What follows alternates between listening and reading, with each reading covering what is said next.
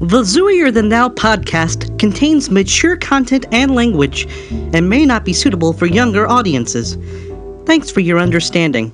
Zooier Than Thou is on. You can join the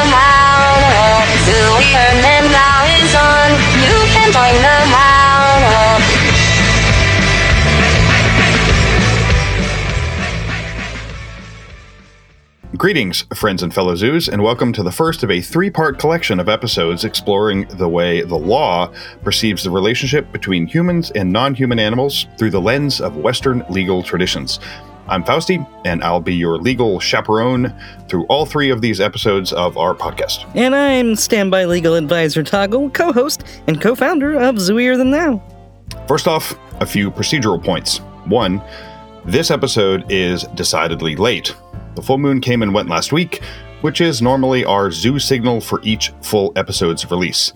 This lateness is entirely my fault. Which, for anyone who knows Fausti, is not at all an unusual circumstance. That's true, and that is a fair criticism. Timeliness may be a virtue, but I still suck at it. I'm always trying to improve, but I'm late improving, and I'm always not really improving actually at all. When it comes to timeliness, my apologies for that. In this instance, my own tendency towards tardiness has crossed over with a torn tendon in my hip and a cracked tooth each has a boring story behind it, and each will be fine with a bit of time. And together, these things have made my lack of timeliness even worse than usual. Hmm, I mean, there's some other things going on in your life, Fausti, so it's not all bum hips and bad teeth. Cancer, family obligations, schoolwork, a new startup company. All true, though none of it is an excuse for my lateness in getting this episode done. That lateness is, in a word, inexcusable. Okay, that said, second procedural point. This Legal Beagle episode is, as I mentioned, the first in a three part series exploring how the law impacts and is impacted by the zoo community. This being the introductory episode and an overview, the second episode focuses on defensive tactics for zoos targeted by the legal system, the criminal system, broadly speaking, and the third reviews opportunities for zoos to play active, forward looking roles in the development of future legal standards and in particular in the ways in which the law frames and protects or fails to protect our non human peers. This is a topic near and dear to your heart, Fausti. One that you've been looking forward to tackling since before we even recorded the first episode of Zooier Than Thou. Yep. For those unfamiliar with the backstory, I myself was entangled with the legal system of the United States at the federal level in criminal proceedings targeting me due to my status as a zoo and as an acknowledged community activist for the better part of a decade. I have spent, give or take, four years behind the razor wire in federal prison due to my sexual orientation as a zoo and due to my refusal to renounce the zoo community in federal court. And I am consequently intimately familiar with how it feels to be in the crosshairs of anti zoo bigotry wrapped in the robes of legal procedure. Listeners interested in the details of those experiences can find them laid out in gruesome detail in the book Uniquely Dangerous, written by investigative reporter Karine Maloney. We've linked to it in the program notes, or our website is simply uniquelydangerous.com. The book took her eight years to write, and it documents the hell Fausti has been through due to his activism in support of non humans and the zoo community. It's a. It's a hard, dark book to read, and listeners should be warned that reading it can be particularly painful for anyone, and for zoos in particular. Fausti's dogs were murdered after being stolen by police. His horses were subjected to terrible abuses. Let's leave it there. If you want to know more, Uniquely Dangerous is where to go. And if I may, um, as a zoo, uh, despite all of the hardships and horrors in there, I actually did find it rather empowering. Uh, and it's part of the reason why I wanted to do the podcast in the first place. So I definitely, despite the darkness of it, I definitely recommend checking it out. I appreciate that uh, summary, Toggle. Mm-hmm. Uh, point being, with regards to this episode, in addition to my academic background, and to be clear, as I discuss in more detail below, I am not a lawyer by trade, though I have done a fair bit of work academically in the legal field, and I may yet finish off my JD degree at some point. I have sat myself in courtrooms and been pilloried by a federal judge for being a zoo, a judge who, years later, actually admitted his mistake in doing so. Legal questions are near and dear to my heart, both generally and as a zoo in particular. These three episodes of Zooier Than Thou are an opportunity to share some of my own experience and hard lessons learned, as well as to provide an overview of how we can leverage legal tools as zoos and as a community to make a better world for humans and non humans alike in the future. For tonight's episode, we're introducing some basic legal concepts and setting the stage for the subsequent deep dives into specific areas of the law.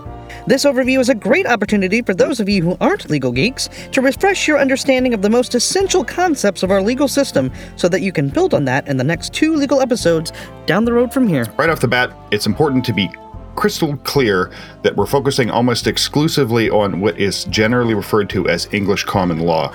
This is broadly the legal system to be found not only in England itself and in the Commonwealth countries such as Canada and Australia, but also in many other related systems, including that in most of the United States, except Louisiana, which is Napoleonic law, which is a whole other fascinating subsection Wow, we're not going to be reviewing That's here. insane. Indeed, it is.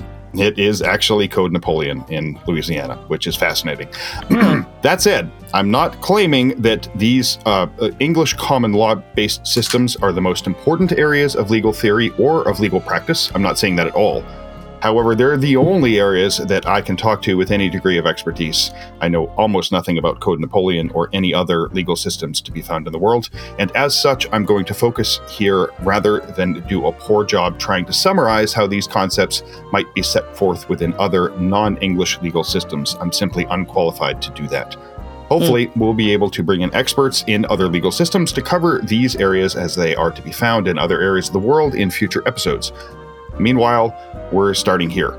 But not of any argument that this is uh, the most important or otherwise the best place in terms of legal systems in general, more that this is a place where we have a, a toehold and an ability to begin the discussion. Right. That's an important point to remember for all of our listeners who aren't living in places where English common law is the rule of the land. Correct. And again, to be crystal clear, I want to make a point that is unambiguous and, to repeat myself, crystal clear. I am not an attorney, neither in the United States nor in Canada, nor anywhere else. I have not been admitted to practice law in any jurisdiction. I am not a member of the bar in any jurisdiction, and I do not practice law professionally. There are many great lawyers out there, some of whom are good friends of mine. I hope to interview several of these lawyers in future episodes within this legal exploration we're pursuing in our three part series on the law. I am not one of those lawyers, however, though in the future, that time will tell if that changes. Meanwhile, I am a civilian non lawyer talking about legal concepts. There's nothing wrong with that. Non lawyers discuss the law all the time. However, I do not want anyone listening to misinterpret my discussion and advice on this and future podcasts as being provided by a professional attorney. I am not that. Okay, Fausti. It sounds like maybe this is a bit of a thing for you. Yeah, and there's a story. It's a long and convoluted story. It is covered in some detail in the book Uniquely Dangerous, so I'll leave it to listeners curious for more to dive into the weeds of why I always work to ensure clarity in this regard of Mm. making my point as a non lawyer explicitly clear. Also, it is important to understand that I am actually not a lawyer, and if you are facing substantive legal questions, it is absolutely essential for you to get professional legal advice. Do not listen to somebody on a podcast who is not a lawyer and think that that will be the way you should make decisions about, for example, a legal case that involves you or someone you love. Right. And I do actually remember that story, so uh yeah. Yes. And finally, before we really dive into the discussion, Fausti and I have decided to make use of a format for these episodes that's different from our usual full moon practice.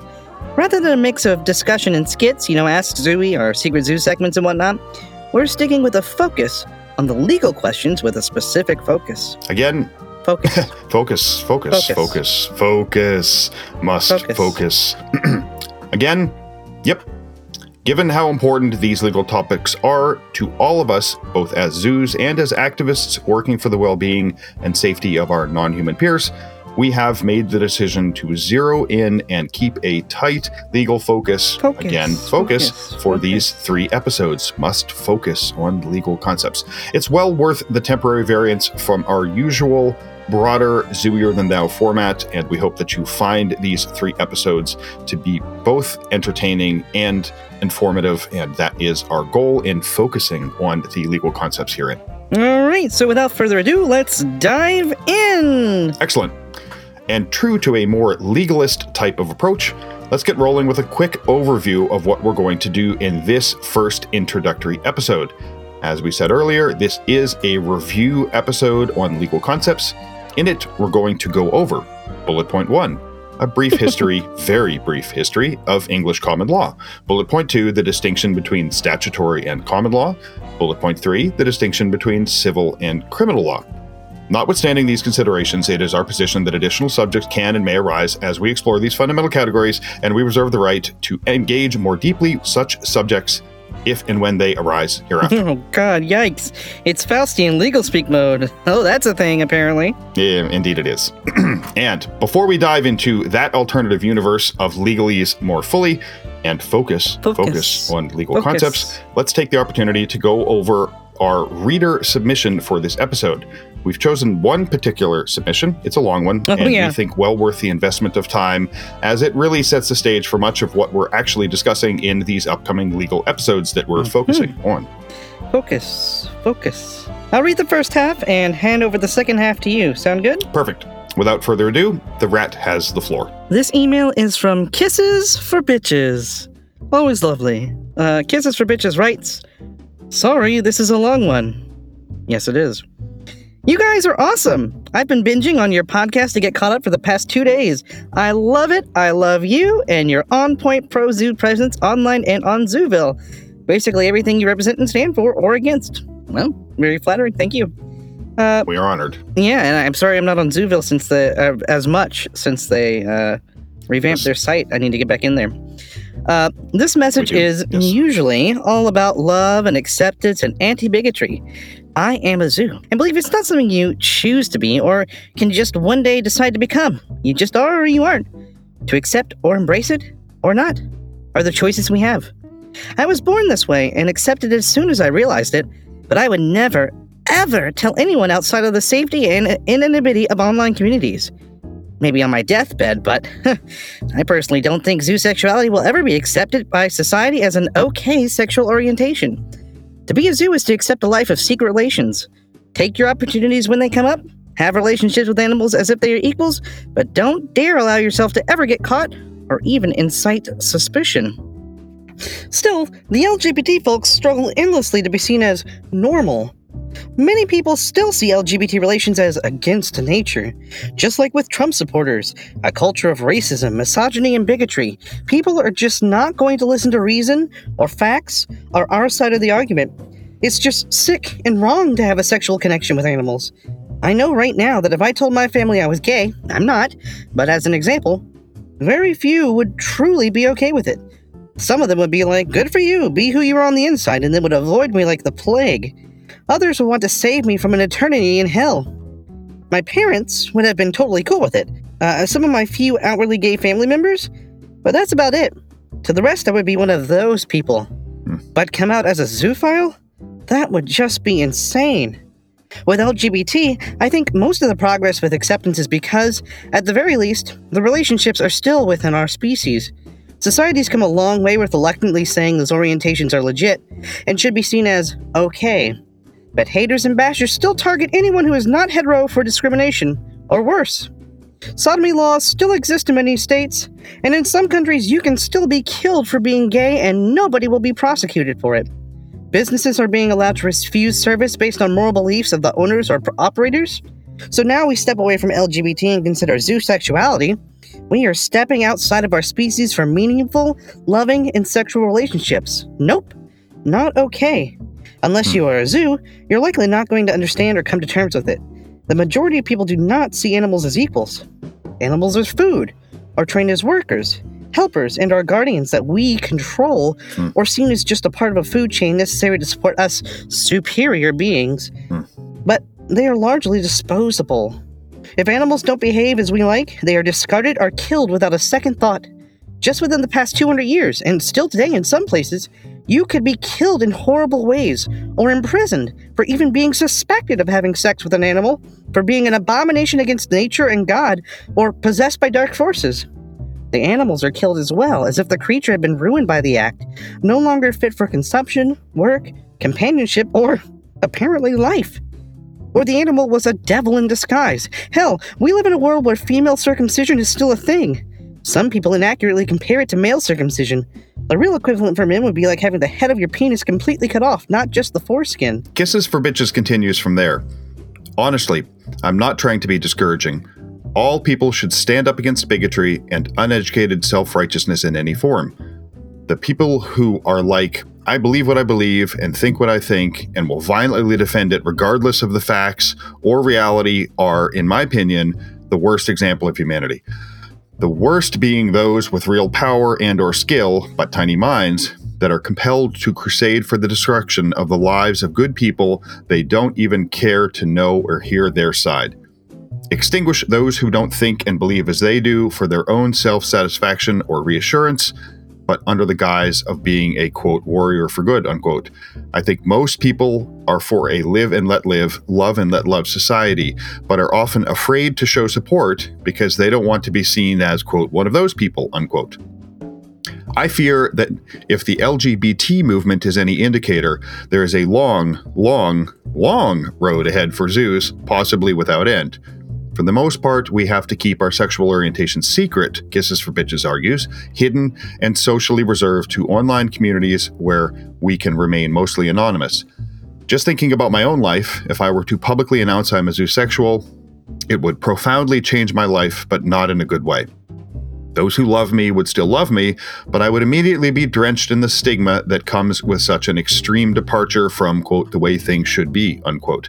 It would affect one's very ability to walk down the street without people avoiding, shunning, or harassing you, because it's okay to be like that to an animal fucker.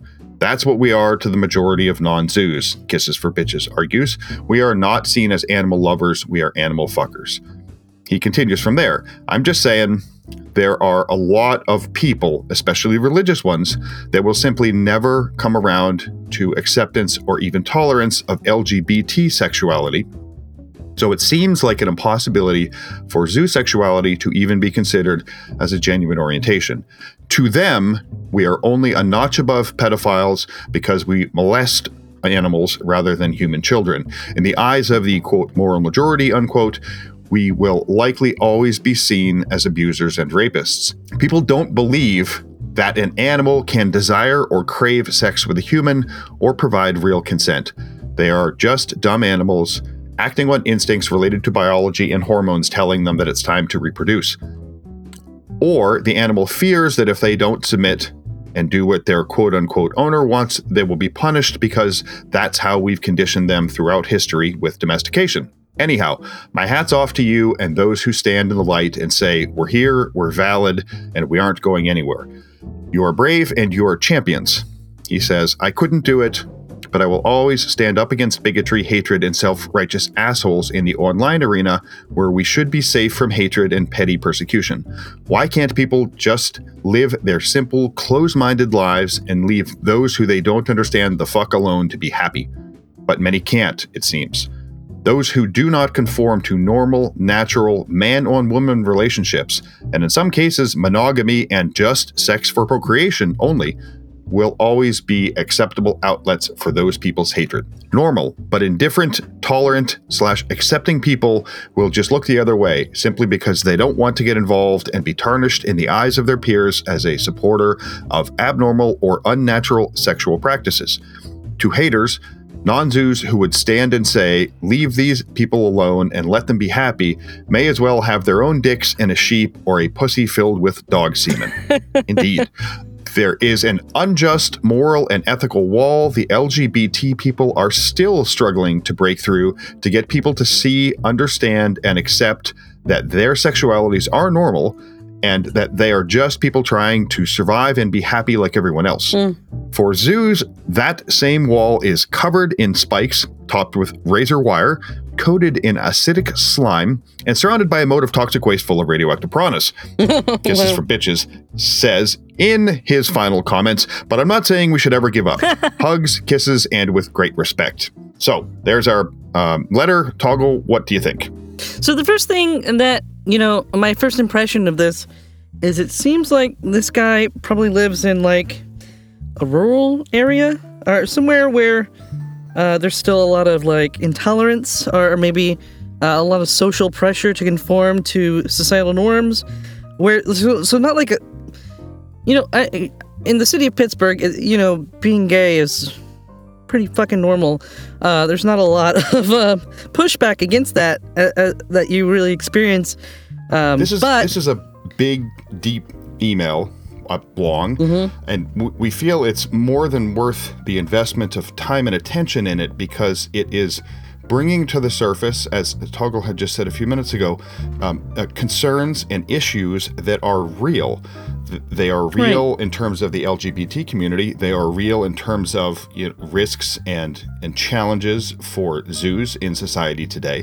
And it, it is uh, healthy and important and constructive for us to honor the reality of these, in a sense, unspoken fears that more or less Right. every zoo has. And, and, Right. in leaving them unspoken, we think that we actually give them uh, more credence than they deserve. So we are grateful to have the opportunity to read through this this well-reasoned, uh, well-spoken, passionate, and and uh, deeply honest. Um, summary of a fear that many Right. or most of us or all of us really have in the community. So, f- right off the bat, we're grateful for it. And then we drop into the analysis. And as, as Toggle had started the analysis, uh, w- within the. f- it- there's like there's all kinds of like oh yeah that's absolutely true Absolutely. but yeah, right. But I think there's always a but for me. Right, exactly. Well, Toggle, there's always a but for you. We know how you Oh my are. God. I had to do because somebody had Ah, to do well. it, right?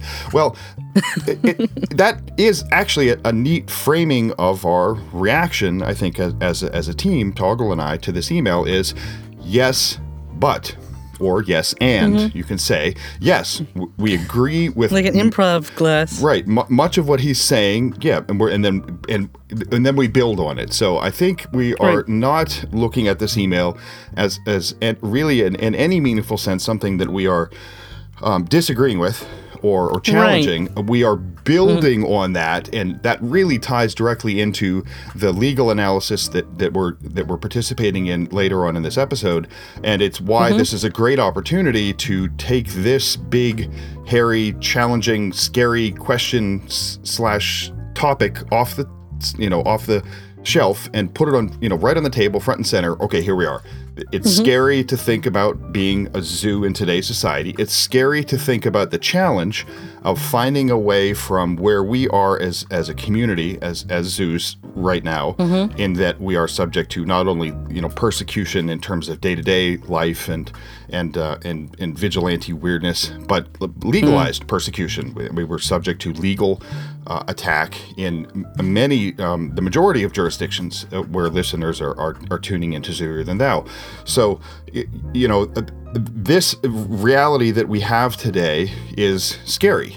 And uh, Right. I think the best way for us to um, initiate our discussion and to engage with that fear is to acknowledge its reality and then to pick it apart and see which parts of it really hold um, uh, a, a depth of truth to them under closer examination and which parts are maybe a little more fear and a little less based in things that we would say that we can validate when we look around you know in, in the world around Yeah. us right So I think one thing, there's a lot of uh, comparison to the LGBT community. Yes. And, I, you know, I feel like in the spaces where I, you know, tend to be, uh, the progress is very noticeable. But, you know, just like he says, there are places in, you know, Africa where you can still be killed for being gay. And, well, that's also, by the way, uh, being funded by uh, Chick fil A. So don't eat there. Mm-hmm. Please don't support For the love of fucking God. Yeah, they are not a supporter of good things in the world in general, and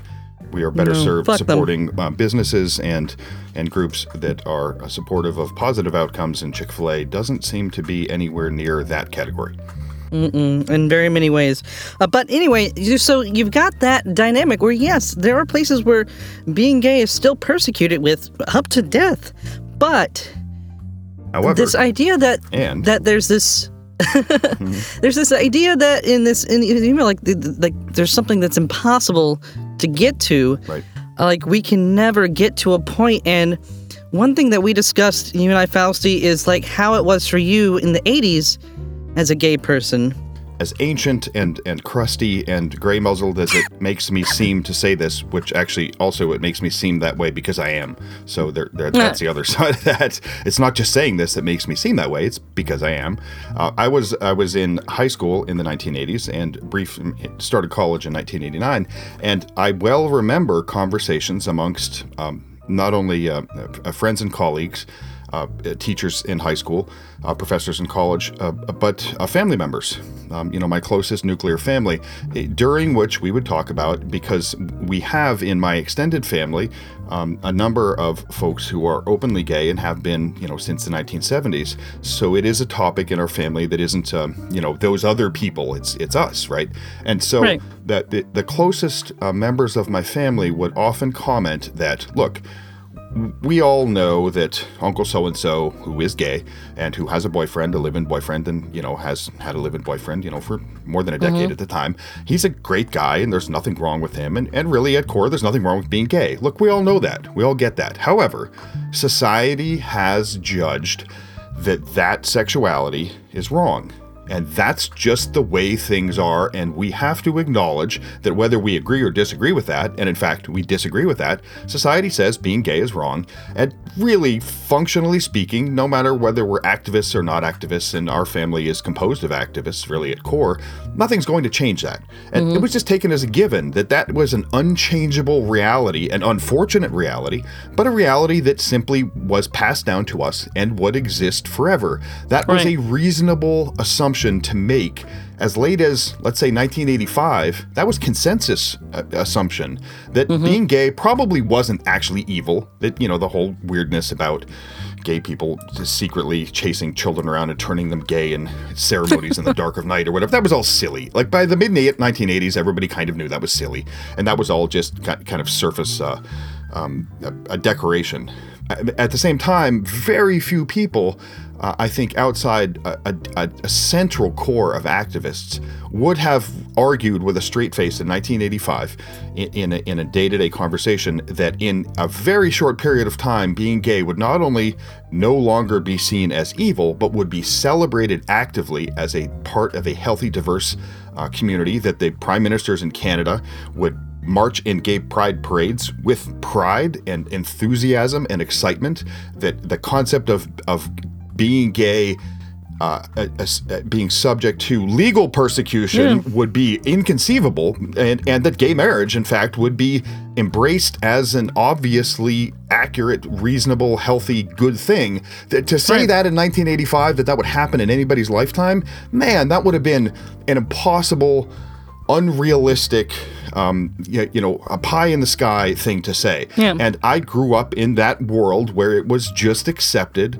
that being gay wasn't evil, but that society would always treat it as horror. Right. And now, not too many years later, in my, you know, relatively short lifespan here, that is 180 degrees around. And indeed, when I talk to younger folks and say, you know, when I was young, people hated gay people and, and you were allowed to do that. That was acceptable. They're like, yeah, whatever, old man. You know, that wasn't really the way things were. No, really, it was. Like it switched so much around that now it seems inconceivable that it that it really was that way. That seems like something out of history books, not Right. something that that we lived in. And so Right. I, I think in in saying that, T- Toggle and I are reminding ourselves, and as community members, reminding our you know ourselves broadly as a community, that which may seem inconceivable at any point in time isn't necessarily inconceivable in historical time, and it is Mm. very difficult to predict what will or will not change with, Right. with you know with strong accuracy to the degree that you would really bet your life on it, right? Yeah, think about where Zoo is now, and you know, I,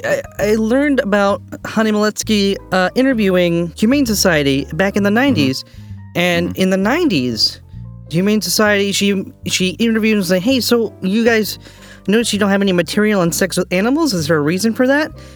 And they were like, "Well, yeah, why would we have material on sex with animals? It doesn't harm the animal." That was the consensus of the Humane Society in the '90s. Yeah, that this was a non-issue. That there, this was not a question of of protecting or not protecting non-humans. That questions of whether cross species sexuality was okay or not were questions of human sexuality.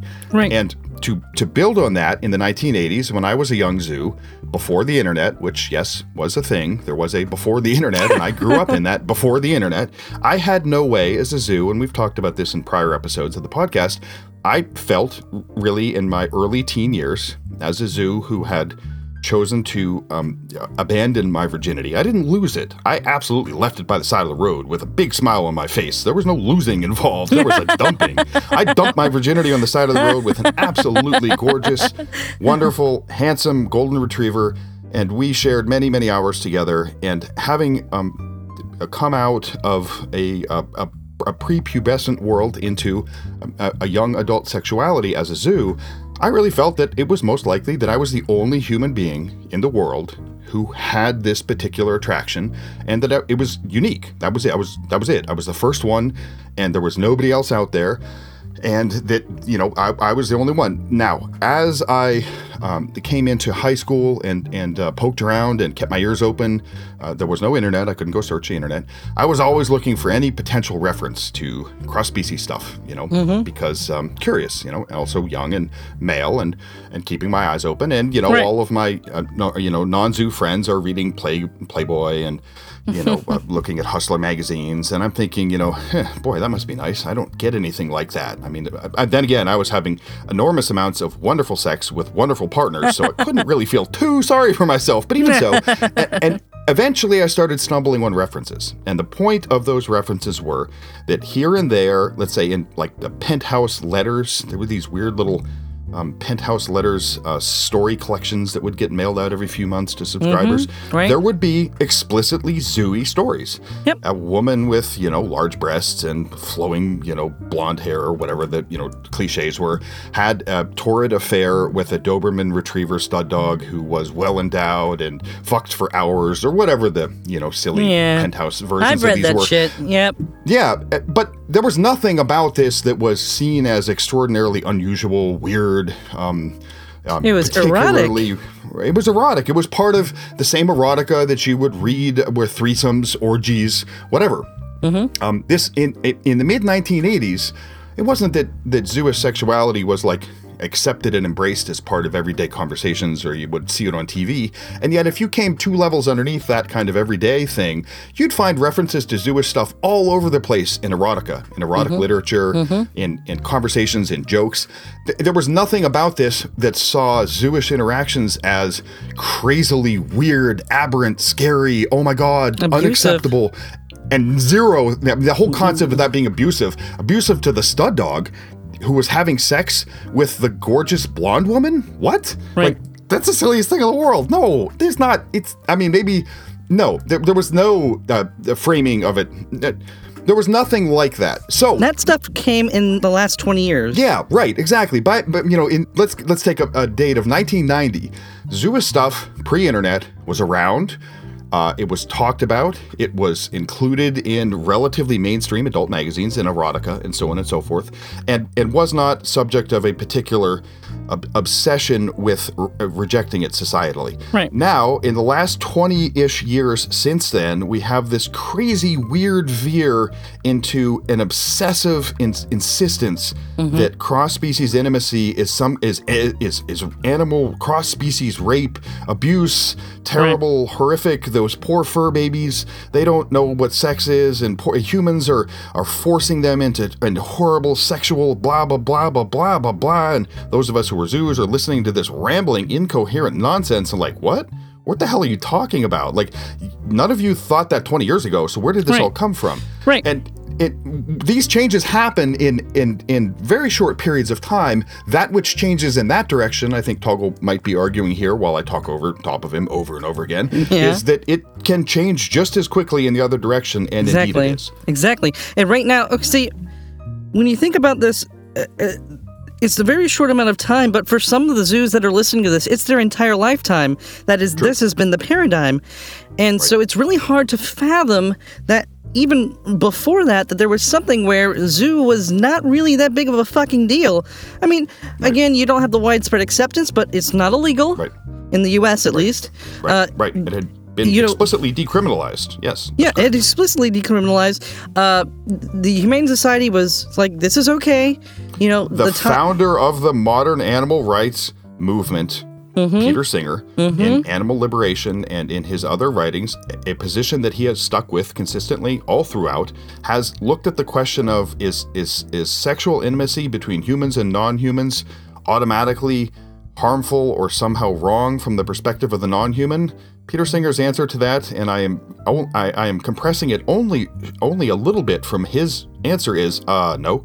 Next question. Like, no, that's silly. No, obviously it's not automatically wrong for other species than humans to have sex. Everybody has sex. It's healthy.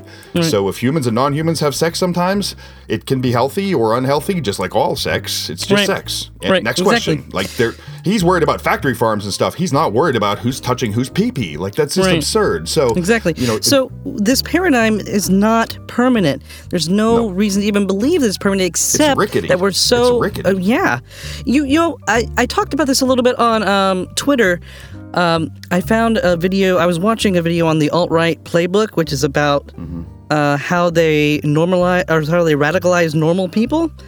And one of the major things Mm-hmm. Repetition. repetition. It's Repetition, repetition, repetition, because a good argument does not have to be repeated over and over again. You internalize it, you can repeat it to someone else. But a bad argument needs to be repeated over and over again, or else at some point, if you lose the mantra, you're going to realize that it's full of shit. The mantra is animals can't consent.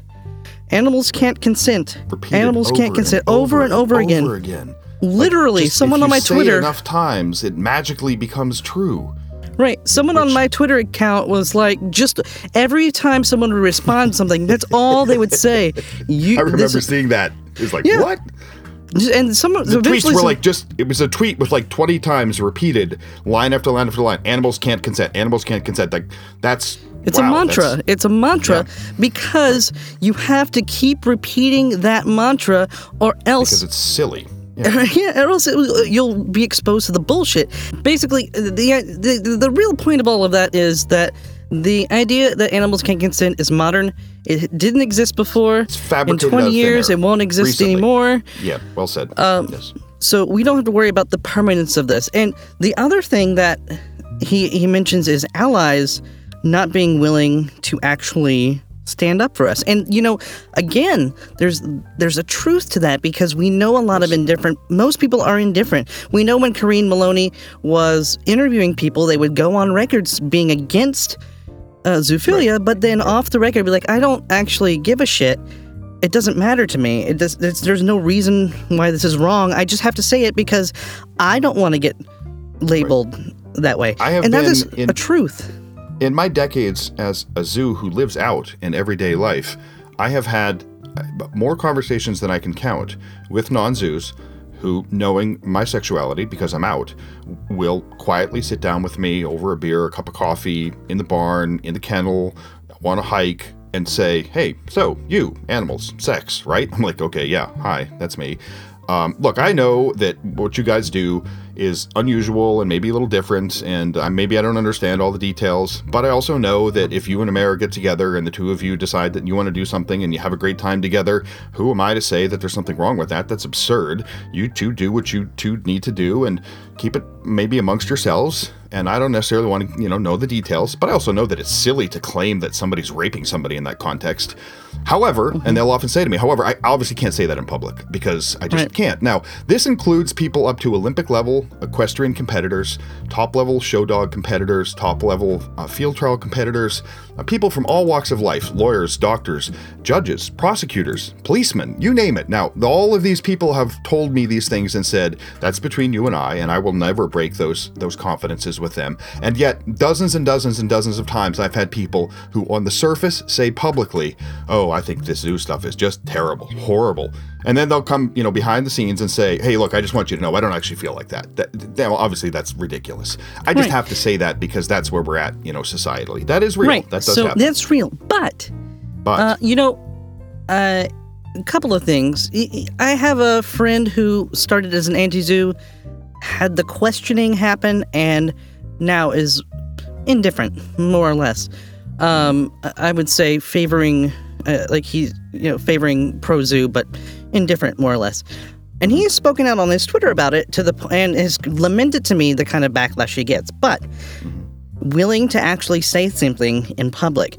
And I think back to the 80s again, when it was very unpopular to speak out and say, you know, gay people are right. I think Bernie Sanders was out there uh, in Vermont or Yes, wherever, and absolutely. at Actively gay pride supporting gay folks. actively gay, Absolutely so. supporting gay people. And I think, you know, even us, Peter Singer's not a zoophile, Right. but he actively will speak up and say He's say, taken enormous pressure because he has he has chosen to honor the truth of the circumstances rather than honoring the societal falsity. that- exactly. So there are people that are, that have that integrity. Um, and, you know, uh, to some extent, I, I can't fault people necessarily, but no, of course not. And and there's a dynamic that happens here that is not linear. Let's think back, Toggle. You and I, I think, are both familiar with this example to Mm-hmm. the um, the Red Scares of Mm. the 1960s and the early 1970s, the the communist scares, Mm-hmm. and and in American um, uh, government. Joseph McCarthy, Senator Joseph McCarthy, went on Mm-hmm. these uh, witch hunts, and these were legitimate, actual witch hunts, not the fake Trump version of witch hunts. Mm-hmm. Yeah. And they would run around and claim to be finding these closet communists here, there, and everywhere.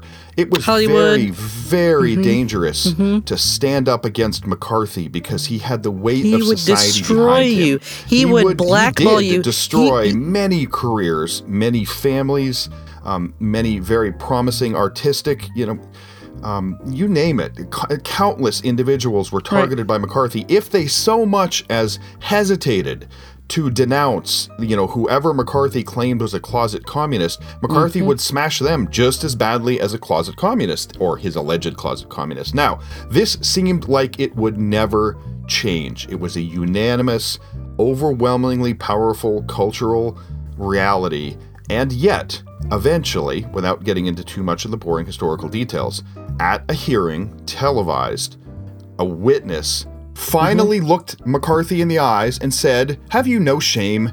Are you? Don't you ever get tired of lying about this shit? Uh, Like we've had enough." And it it was it was a non-linear phase transition where one person saying that at the right time opened the door that everybody else was already thinking that, and once one person said it. Then McCarthy was done. It was over. So yeah, he, his, the- he was destroyed just the same way he, was destroyed everyone else. appropriately enough. Now, the the fake the fake obsession about a, zooish intimacy being uh, horrific, uh, uh, rape at a massive global scale, abuse, uh, consent, animals, fur babies have to have their genitals chopped off to protect them from sex, blah, blah, blah, blah, blah. This is as stupid or more stupid than the imaginary communist hunts that McCarthy did. Everybody knows it. There is a tipping point coming where the the morons who repeat these stupid arguments will find that the the the, the ground on which they felt they could continue to broadcast their prejudice and their their false their hatreds based on utter silly falsities will fall away from underneath their feet. And when that happens it happens in a rush. It doesn't happen over the period of decades. And and I believe as an activist and I think many others in the community have an have a sense a hunch a feeling this mm-hmm. phase transition it, maybe it's not going to happen tomorrow. I won't predict what day it's going to happen. I know that in my lifetime it will happen because I've watched it already start. Mm-hmm. And, and we would make a mistake as individuals and as a community to take today's um, view of the terrain where everybody mouths everybody in quotes you know mouths these these silly absurdities about non-human adults that they can't have sex because somehow only humans are, are the, the species on the planet who engage in physical intimacy without raping each other in the process. This is the dumbest fucking thing you can possibly imagine saying, and and yet to a, to a degree, everybody runs around pretending like they agree with that. That will fall at, at an mm-hmm. accelerated rate when some catalyst hits it. And I have no idea what it is. It won't be me or it won't be anything mm-hmm. intentional most likely. It'll be just some somebody will take the whole thing too far and it will mm-hmm. become absurd and, and it will become a point of of derision and and, and a risible joke that people once believed that animals can't have sex in the same way that Joseph McCarthy wanted everybody to believe that there were secret communists hiding everywhere in America, which was just not the case. So, uh, though we acknowledge the fear that uh, Kisses for Bitches brings up and the fact that it does seem oppressingly unanimous today that this this uh, at least publicly stated hatred of those of us um, who love outside our species like this is this is an eternal status quo that can't ever shift no that is not the way that a review of societal history and cultural transitions that is not what we learn when we look back what we learn is that these things seem like they'll last forever until they don't and we as a community need to embrace that reality because that's the future that we're working towards. Um, one other thing that you expressed concern about is the inability to be out. Uh, to to say you know in a loud voice, I'm a zoo, I'm here, and deal with me. And I'm proud of who I am. and I'm proud of who I am. So I understand uh, there is a reality where that is dangerous, uh, but it's the same reality where it was dangerous for gay people to be openly gay in the 70s. Dangerous, actively dangerous, harmful to their so. health. Matthew they could be Shepard. killed. Matthew. Shepard died in the 90s. It's as close as the 90s where you could be killed for being gay. And trans people right now are going through a Are point where it can be dangerous. Yes, Um, very much. In North America. But the catalyst for the gay movement, I would say, is And Stonewall, in a sense, right? right. Well, you yeah, Stonewall definitely. Stonewall kicked everything off because something Just something snapped. It was the riot, basically. Right, right. But then there was an emphasis on coming out because by being seen and being visible, other people know that you we can't exist. Be erased. We can't be erased. Right. We're real. Right. Yeah, you're real. You're not a caricature of what you what people tell say you are. You're someone's m- brother, son, uh, you know, daughter, uh, mother, even. You know, you are a person that people know, and you lend humanity to the term zoophile. And at the same time, I can't, I can't, in good conscience, fault someone like Kisses for Bitches for for staying in the closet Agreed. because there is a danger and maybe it's not appropriate for you or the people that you love to be able to do that because there's a there's a risk of harm to your loved ones. You will know, you will know as individuals, and we know as individuals when the time is right and when it's not. And I think we need mm-hmm. to honor that knowledge of our unique personal circumstances and the, the decisions that we make about our safety and our identity and our public stance on these issues mm-hmm. can only be made by us. And in, we must honor the integrity of that process. And none of us, I think, who are out, such as myself, mm-hmm. in any way feel that those who have good reasons, by definition, good reasons, that they choose to follow a different path at this point in time, there is nothing about that where we're looking down on that or thinking that it's somehow inferior to the path that we're on. It mm-hmm. takes all kinds and it takes a community of diversity for us to be mm-hmm. strong and for us to move forward. And mm-hmm. if and when the time is right for, for example, for Kisses for Bitches to step forward out of the, the private uh, space into a public space, if that time comes for him or her, I think we I don't think we know gender here, so we don't want to be gendered here. Um, that he or she will know when that time is right, and if that time is not yet right, then that time is not yet right, and that is part of being a healthy community. That we recognize that when we see transformative events like Stonewall happen, this did not happen because activists were hectoring each other and demanding that gay folks, um, you know, come out as a group. It happened because there was a critical frustration level that built up to a breaking point where enough people just said, "Oh, fucking to hell with it. I'm done with this shit." Okay, whatever. I'm gay. I have a boyfriend. I have a girlfriend. Get over it. I'm done. You know, and and when that happens at a certain critical mass, it becomes all but impossible to target those individuals because there's too many. They're just Right. the people around you. That is the dynamic that happens, and that dynamic will happen when the time is right. It can't be forced. It can't be forced. And so we can't tell you, you better come out or else. But we. I have to emphasize, as I have from episode one, exposure is the solution. Being said. seen is what will help us gain the traction that we need.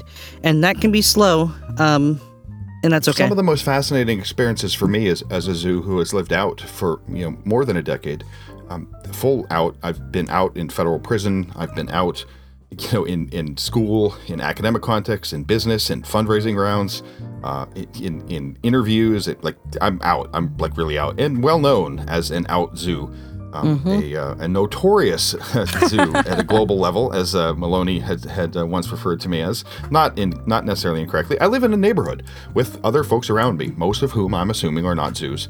And early on, as I as I come to you know a place like this where I live now, um, I know as I walk down the street or um, you know drive down the down the road in my truck there are a lot of people looking out the window. There's that guy. It's that guy. Holy shit. That's that dog. That's that zoo guy. Whoa. Like you know what? That's the first day or the second day or the third. After a month or two or three, it's like, oh, there's Doug. Yeah, he's he's wearing those terrible shorts again, and he's out picking up his mail. And oh I really wish god, he would mow his lawn because he hasn't mowed I his lawn for a while. I can't fucking believe you called yourself out, but fuck, your shorts are terrible. And they are terrible. I have terrible fashion sense. Being a zoo doesn't give me magical fashion sense. Like I have good days and bad days, and I'm a person like anybody else. And oh instead of me Oh being a zoo, I'm that guy who wears those awful shorts, right? we we humanize ourselves by being as we are for, you know during the day. Right being human. Now i do hope that i'm also able to put my best foot forward as a zoo so that folks see me and say oh he's that guy that zoo guy whatever. But you know what? He actually came over you know last weekend when uh, you know when my my husband was sick and um, and I, I wasn't able to cook dinner or whatever. I'm, I'm extemporizing here, and uh, dropped off, you know, some fresh basil, you know, for me, and and sent, you know, best wishes that my husband would get well. That's a nice thing to do. That zoo guy's nice. Like that matters because. And in balance to my bad, you know, taste in fashion, hopefully I make up for that by being a good person in other regards. And if I would point to the transformative events I've seen in my own life as an out zoo, those are the opportunities when I'm able to just be a good person.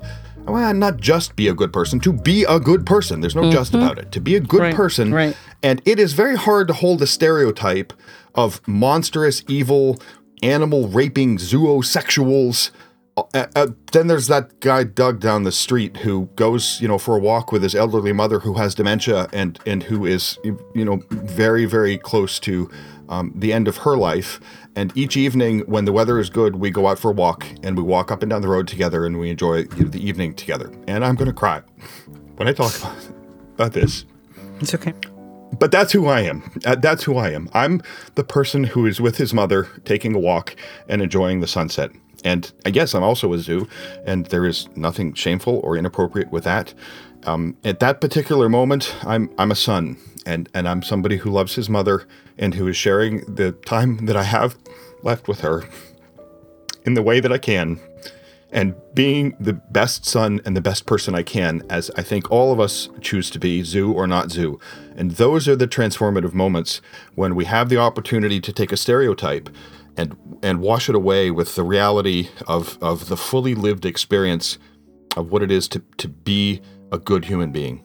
And that is where I think the transformation happens over time. It is a small individual transformation, one tiny step at a time, and it is through those small, tiny steps that mountains are moved. Yeah, absolutely, one hundred percent. One other thing that I, I feel is absolutely essential to bring up in the context of this activism activism in support of the zoo community is not easy. Anybody who would think it is would uh, be quickly disabused of that. I actually don't know anybody who thinks it is. No. So we, we, we think it's hard. You know what? It is. I've been doing this for decades. It's hard. Right. And um, I have to say that um, when things are going well, when things are going poorly, the reason at core that this matters to me more than any other activism I could be undertaking is not primarily because I'm a zoo and therefore I want society to treat me fairly. That that's not what drives me. It would be nice, Yeah. but whatever. Life's often not fair. What drives me is that as zoos, we are the vanguard who mm-hmm. maintain a connection with mm-hmm. other other people outside our species Yes. and with the larger living world and mm-hmm. the fact that our society sees us as a lightning rod for hatred because of our connection to the living world outside of humanity is not a random coincidence. It is, is in fact indicative. true. It is mm-hmm. indicative. It is the very reason that we are targeted for hatred because we see other living beings with respect and with um, with a genuine love and a compassion and a caring and an acceptance of them as other people just as important and fascinating and and uh, for whom the right to have lives of meaning and of purpose and of health and of safety on this planet are just as important as are the mm-hmm. rights of humans to have those opportunities. Yes. We are those people by our very nature as zoos, and we are hated by a society that has gone down a dead end of ecocidal, destructive, mm-hmm. dysfunctional, unhealthy, mm-hmm. horrific behavior that unless we as a species choose a path forward that is different from that path we've been on in recent decades, we Yes. will destroy the planet and everybody who lives on it, including yeah, we ourselves. will. That, those are the stakes. Those Mm-hmm. are the stakes of the game. Now, is it worth working towards a different path? Yeah. Because the stakes are life on the planet. Okay. Right. That's a pretty big deal, right? I mean, Right. so a, as a zoo, I work on this particular flavor of activism because it is my way to pull in the direction of a healthy future, a healthy planet where we respect each other and where we understand that we live together in connectivity, not as individual human species and everybody else uh, uh, there only for us to use and and uh, toss away when no longer economically viable. Disposable. Yeah, that is not the future that I choose. Yeah, animals or or ecosystems, not just animals, species. And we as zoos, we, we are not part of that narrative. We we we live a different future, and we must be the activists who work towards that different future. And that's why what we do matters. Now, Fausti, I hear in my little ear someone saying, mm, I'm a little skeptical of that. And I just want to say if you are skeptical of the idea that zoos uh, are dangerous to the paradigm of Ex- exploitative abuse of the life on this planet. Yes, if you if you think that that's not true, then take a look at who's sponsoring anti-bestiality bills, and you're going to find that uh, the factory farming industries Yes. are part of that conversation because we're a danger to them. We are a rejection by our very identity of the fatuous claim that human beings have a right to abuse the planet at will without any regard for consequences or moral standing. And and zoos by our family nature and by the deepest intimacy that we have in our lives as as mammals reject that uh, not by words but by action and we are targeted by the industries and the individuals who profit from ecocidal abuse of our planet. Mm-hmm. And in a sense we should be proud to be targeted by them because they are the monsters that we must find a way to write out of the future of the narrative of life on our planet or there will be no life on our planet. It is Yeah. our obligation to stand against them and it is our honor to be targeted by them as enemies because we are indeed enemies of the model that they carry forward and that they attempt to force on the future of life on our hmm. planet. Fuck them. Well, w- with kindness, right? We, we must find a way to move past those broken narratives without um, uh, un, un, uh, um, engaging in an unhealthy hatred of the individuals that carry the narratives themselves. It, Right, it is right, imperative right. that we not be consumed by the hatred that is targeted at us and that we transcend that hatred to see a better future for everybody on the planet, even those people who were at some point in time uh, promulgating the very hatred that we have stood against. Well said. Thank you so much for your email. I think that it was super important for you to really voice those concerns, and it was a very vulnerable thing to be able to do. It's very courageous. Very much. We really appreciate that, and I hope that uh, our discussion of your email kind of helps fill in the gaps of those fears. We also hope, I think, that our discussion will engender and encourage and nurture more uh, further discussions and f- uh, further conversations amongst zoos and amongst zoos and non-zoos um, in in individual communities, in families, um, in businesses, in friendships. and that we continue to talk about these challenging, uh, difficult, uh, frightening questions in service of uh, uh, continuing to refine our vision for the future. And Toggle and I taking the time to discuss this on the podcast. Above all else, we hope that it will encourage others to engage in these discussions with those most close to them. And through that type of uh, discussion at scale, I think that we as a community become the best community and force for good that we can be. Thank you so much, X's and O's, kisses for bitches. We will be so. right back after this message from our sponsors to get into the meat of the Legal Beagle episode. This week's podcast is brought to you by Burns Hay Based Turkeys for Horses, for the zoo who wants to bring their equine partner to the Thanksgiving table. Also by Mr. Ed's Equine Language and Grammar Lessons, now available on VHS. And finally, by lawyers. Don't worry about the fine print, we just need you to sign here, here, initial here, uh, here. All right. Bring us back from sponsors. Me. You, I never, I don't, I'm not the one that brings us back from spawn. I've never, Toggle, you've never trusted me to Okay. do that, and now we know why, right? So, Welcome back, everyone. Uh, we are going to get started with our legal beagles episode. see, that was great. I could never, that is not my capability there. So thank you, thank you, Toggle, for doing that. Yes, we are My back pleasure. from sponsors. Yes. Without further ado, let us get going on the question of legal backgrounds in the context of how they affect our community. I have thought probably way too much about how I wanted to approach this and um, taken too many notes that are mostly not useful. So, Toggle and I have agreed that I will start talking and he will interject when there are useful interjections to make, which I hope will be quickly.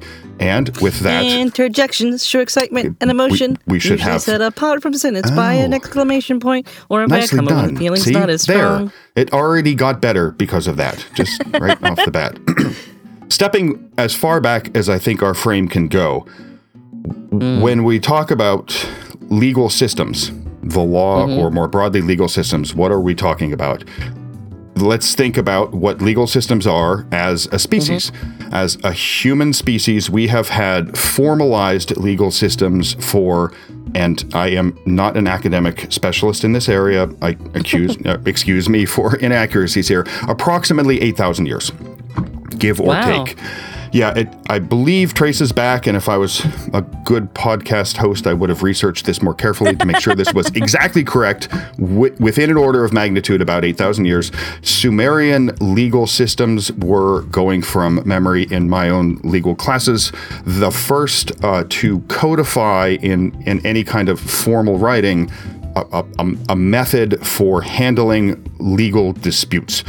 Now, that's hmm. not to say that humanity hasn't had legal systems f- further back than that. Right. As, as a species that's about 300,000 years old, Homo sapiens sapiens, we have always had a sense of how we interact with one another as social beings. That Part of having a society is having a Yes. social contract, and Yes. you have to have ways of reinforcing that social contract when the norms are broken. And indeed, th- those requirements and those systems and mechanisms are not dependent on language, which is to say that our fellow mammalian uh, brethren who do not have formalized um, um, gr- grammatical uh, linguistic structures, which excludes, uh, by the way, some of the marine mammals who do have those structures. We just don't understand them yet. Um, it is possible to have social um, mores, requirements, standards, expectations, baseline standards, uh, guidelines, rules, whatever words we want to stick on these concepts. Right. Uh, any any social critter, um, mammals and non-mammals alike, have them. For human beings as a species, uh, for the 300,000 years we have been a species, we've always had those because we've been a social species all the way through. Um, when we started developing spoken language, which we think was about 70,000 years ago, question mark, we don't really know. Um, we assume that these um, standards of social interaction started to become um, in, um, codified in in uh, in, in written uh, or rather in spoken form in in, in language form as mm-hmm. rules or as stories or as narratives or as explanations to each other about what is right and what is wrong. Those mm-hmm. baseline expectations come from our mammalian background. Indeed a lot of what we think of as intrinsically right and wrong in the context of even the most modern legal system written down codified passed into statutory law is in a sense an extension of the fundamental basics of mammalian social integration th- that we find in all sorts of other social mammal species. We're not far think- removed, and there's nothing uniquely human about being social and having rules for how we work with one another. That's true. Uh, one thing we mentioned on a podcast before is that other animal groups do have culture, Yes. and part of culture is a system of codes and mores that Yes. are followed. Uh, and you can think of law as a codified version Well- of those well said. social mores. a subset, I will, I'll call it A to a degree. yeah, certainly. It's a subset. There are certainly other things that aren't put into law. yes. Um, like, you know, washing your hands after you right. you take a piss. in Um, most legal not- systems, but not all. Most actually, legal systems. If, if if we look at Sharia law, that would actually be enshrined as as a formal legal requirement. So that you know, there, yeah, it's the the, the, Mm. But, you know- boundaries of what is and isn't um, appropriate or included in a narrative about a legal system are fluid and interesting in and of themselves. Which is Mm-hmm. to say, when we look at what we we think of as legal questions, whether that's in spoken uh, uh, language or after we start writing things down in written language in Sumerian legal systems, and f- from that point forward, we're talking about a very small subset, for the most part, of of human social interactions with each other and to a degree Right. with the rest of the world, and that's really where we start to get to the meat of the matter here. Now, as, as a as a, a theorist and as a an appreciator of the history of law, I find it fascinating and also very important to note that the Sumerian written legal systems come into existence and and then expand and in a sense um, give rise to all of the legal systems that we live within today as as a species and as other species stuck inside our legal systems have to do true. with managing social interactions relating to agriculture. That that itself is not an accident. Mm. It is only mm-hmm. when we started engaging in organized agriculture as a species that we began to have concepts of property and ownership mm-hmm. and the control and distribution of the right to ownership of property that more closely reflect what we think of as standard issues in, in our in our narrative today although those concepts exist outside of agricultural human societies, they tend to be qualitatively different. And I'm making huge generalizations here, but but bear with me so this doesn't turn into a six-hour long, boring discussion. Um, the written legal systems only come once we have farming, and humanity's um, experiment with with organized agriculture, uh, many theorists would say has been a catastrophic disaster. We used to think that that brought us um, longer uh, lifespans, uh, uh, a, a surplus of food that we could count on. Uh, research has since shown that that is not the case. In fact, um, a, a modern or organized agricultural systems have resulted in much more famine, um, a, a poorer access to nutrition, and lowered lifespans for the human beings who live within those systems. So, Wow. yes, that That's crazy. a very different narrative comes out of the, the quantitative historical evidence than comes out of what we tell ourselves as a story of why we're, we're farmers and not hunter gatherers. Because for the most of our experience as human beings, we've been hunter gatherers and only developed farming about 8,000 years ago.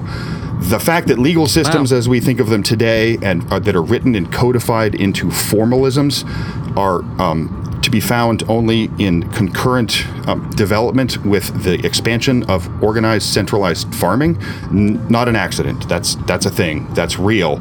And it is because once we develop farming and we think of ourselves as a, a species that controls the procreation and production of, of living wealth that we then use to support ourselves, um, we end up with questions of ownership and control of property that were different that are different than what we had before.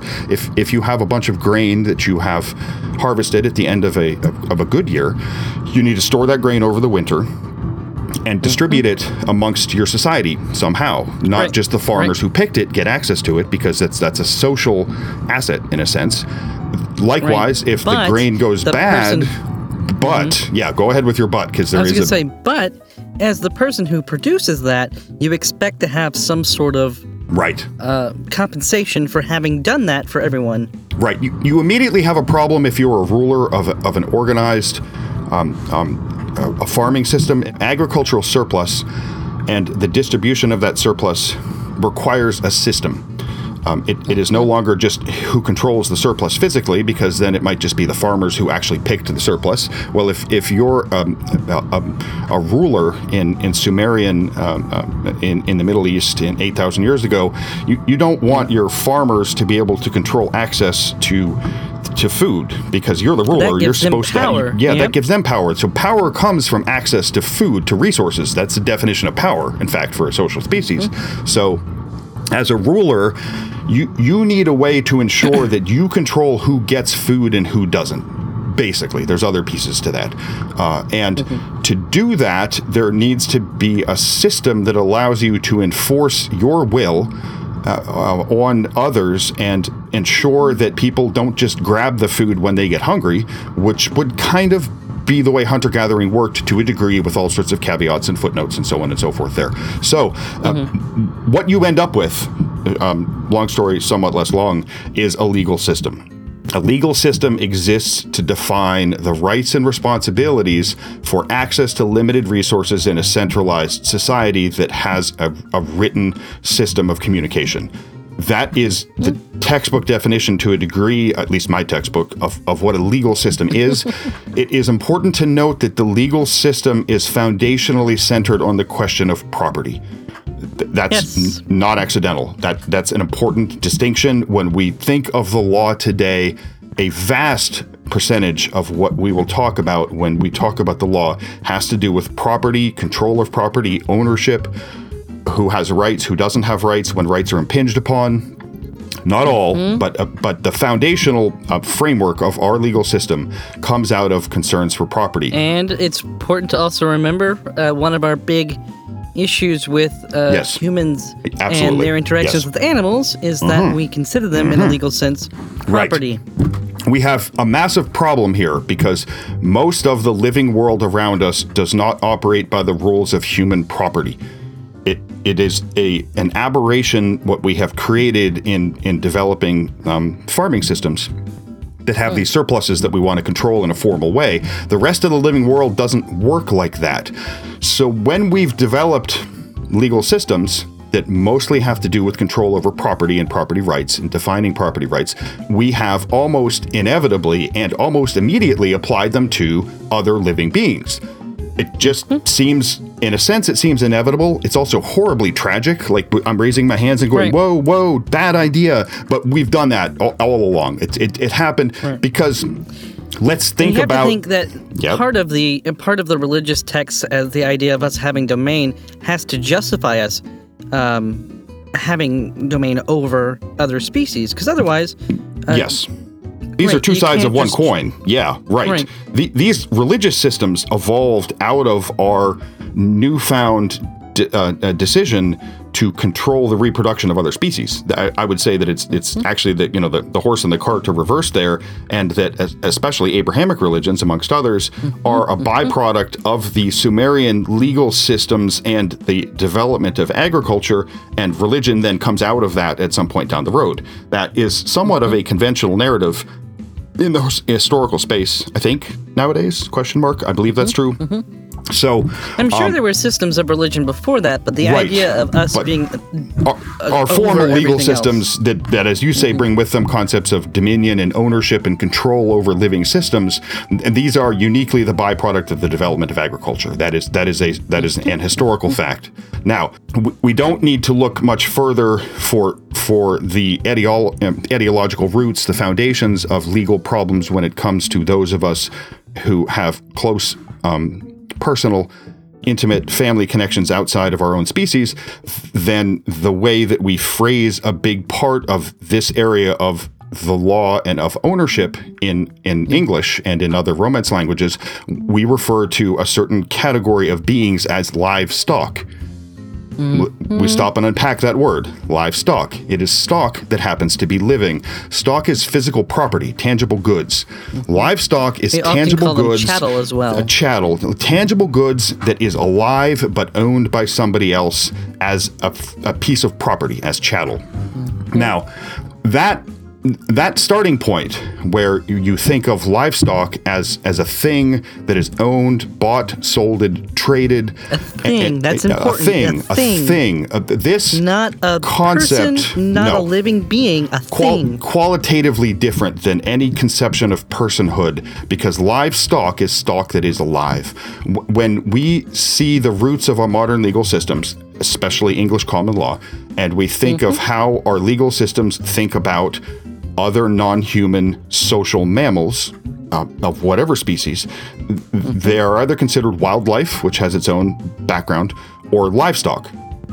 Livestock is a thing Wildlife would not be owned. wildlife stock is not well no that no wildlife is owned in aggregate generally owned by the crown so yes wildlife gets subsumed into these systems as a meta thing that is a property that can be bought sold and traded. Rights to hunting then become uh, a tangible chattel that that have an economic value and are themselves property which is where the development of stock markets and other such things actually has its roots in in the in the rights to control over terrain in, in a in a tradable sense. So our hmm. legal systems today and and we go back to this like the introduction of farming because it absolutely is important to see where we stand as zoos today to, to recognize and understand and really appreciate that our legal systems are based on concepts of property.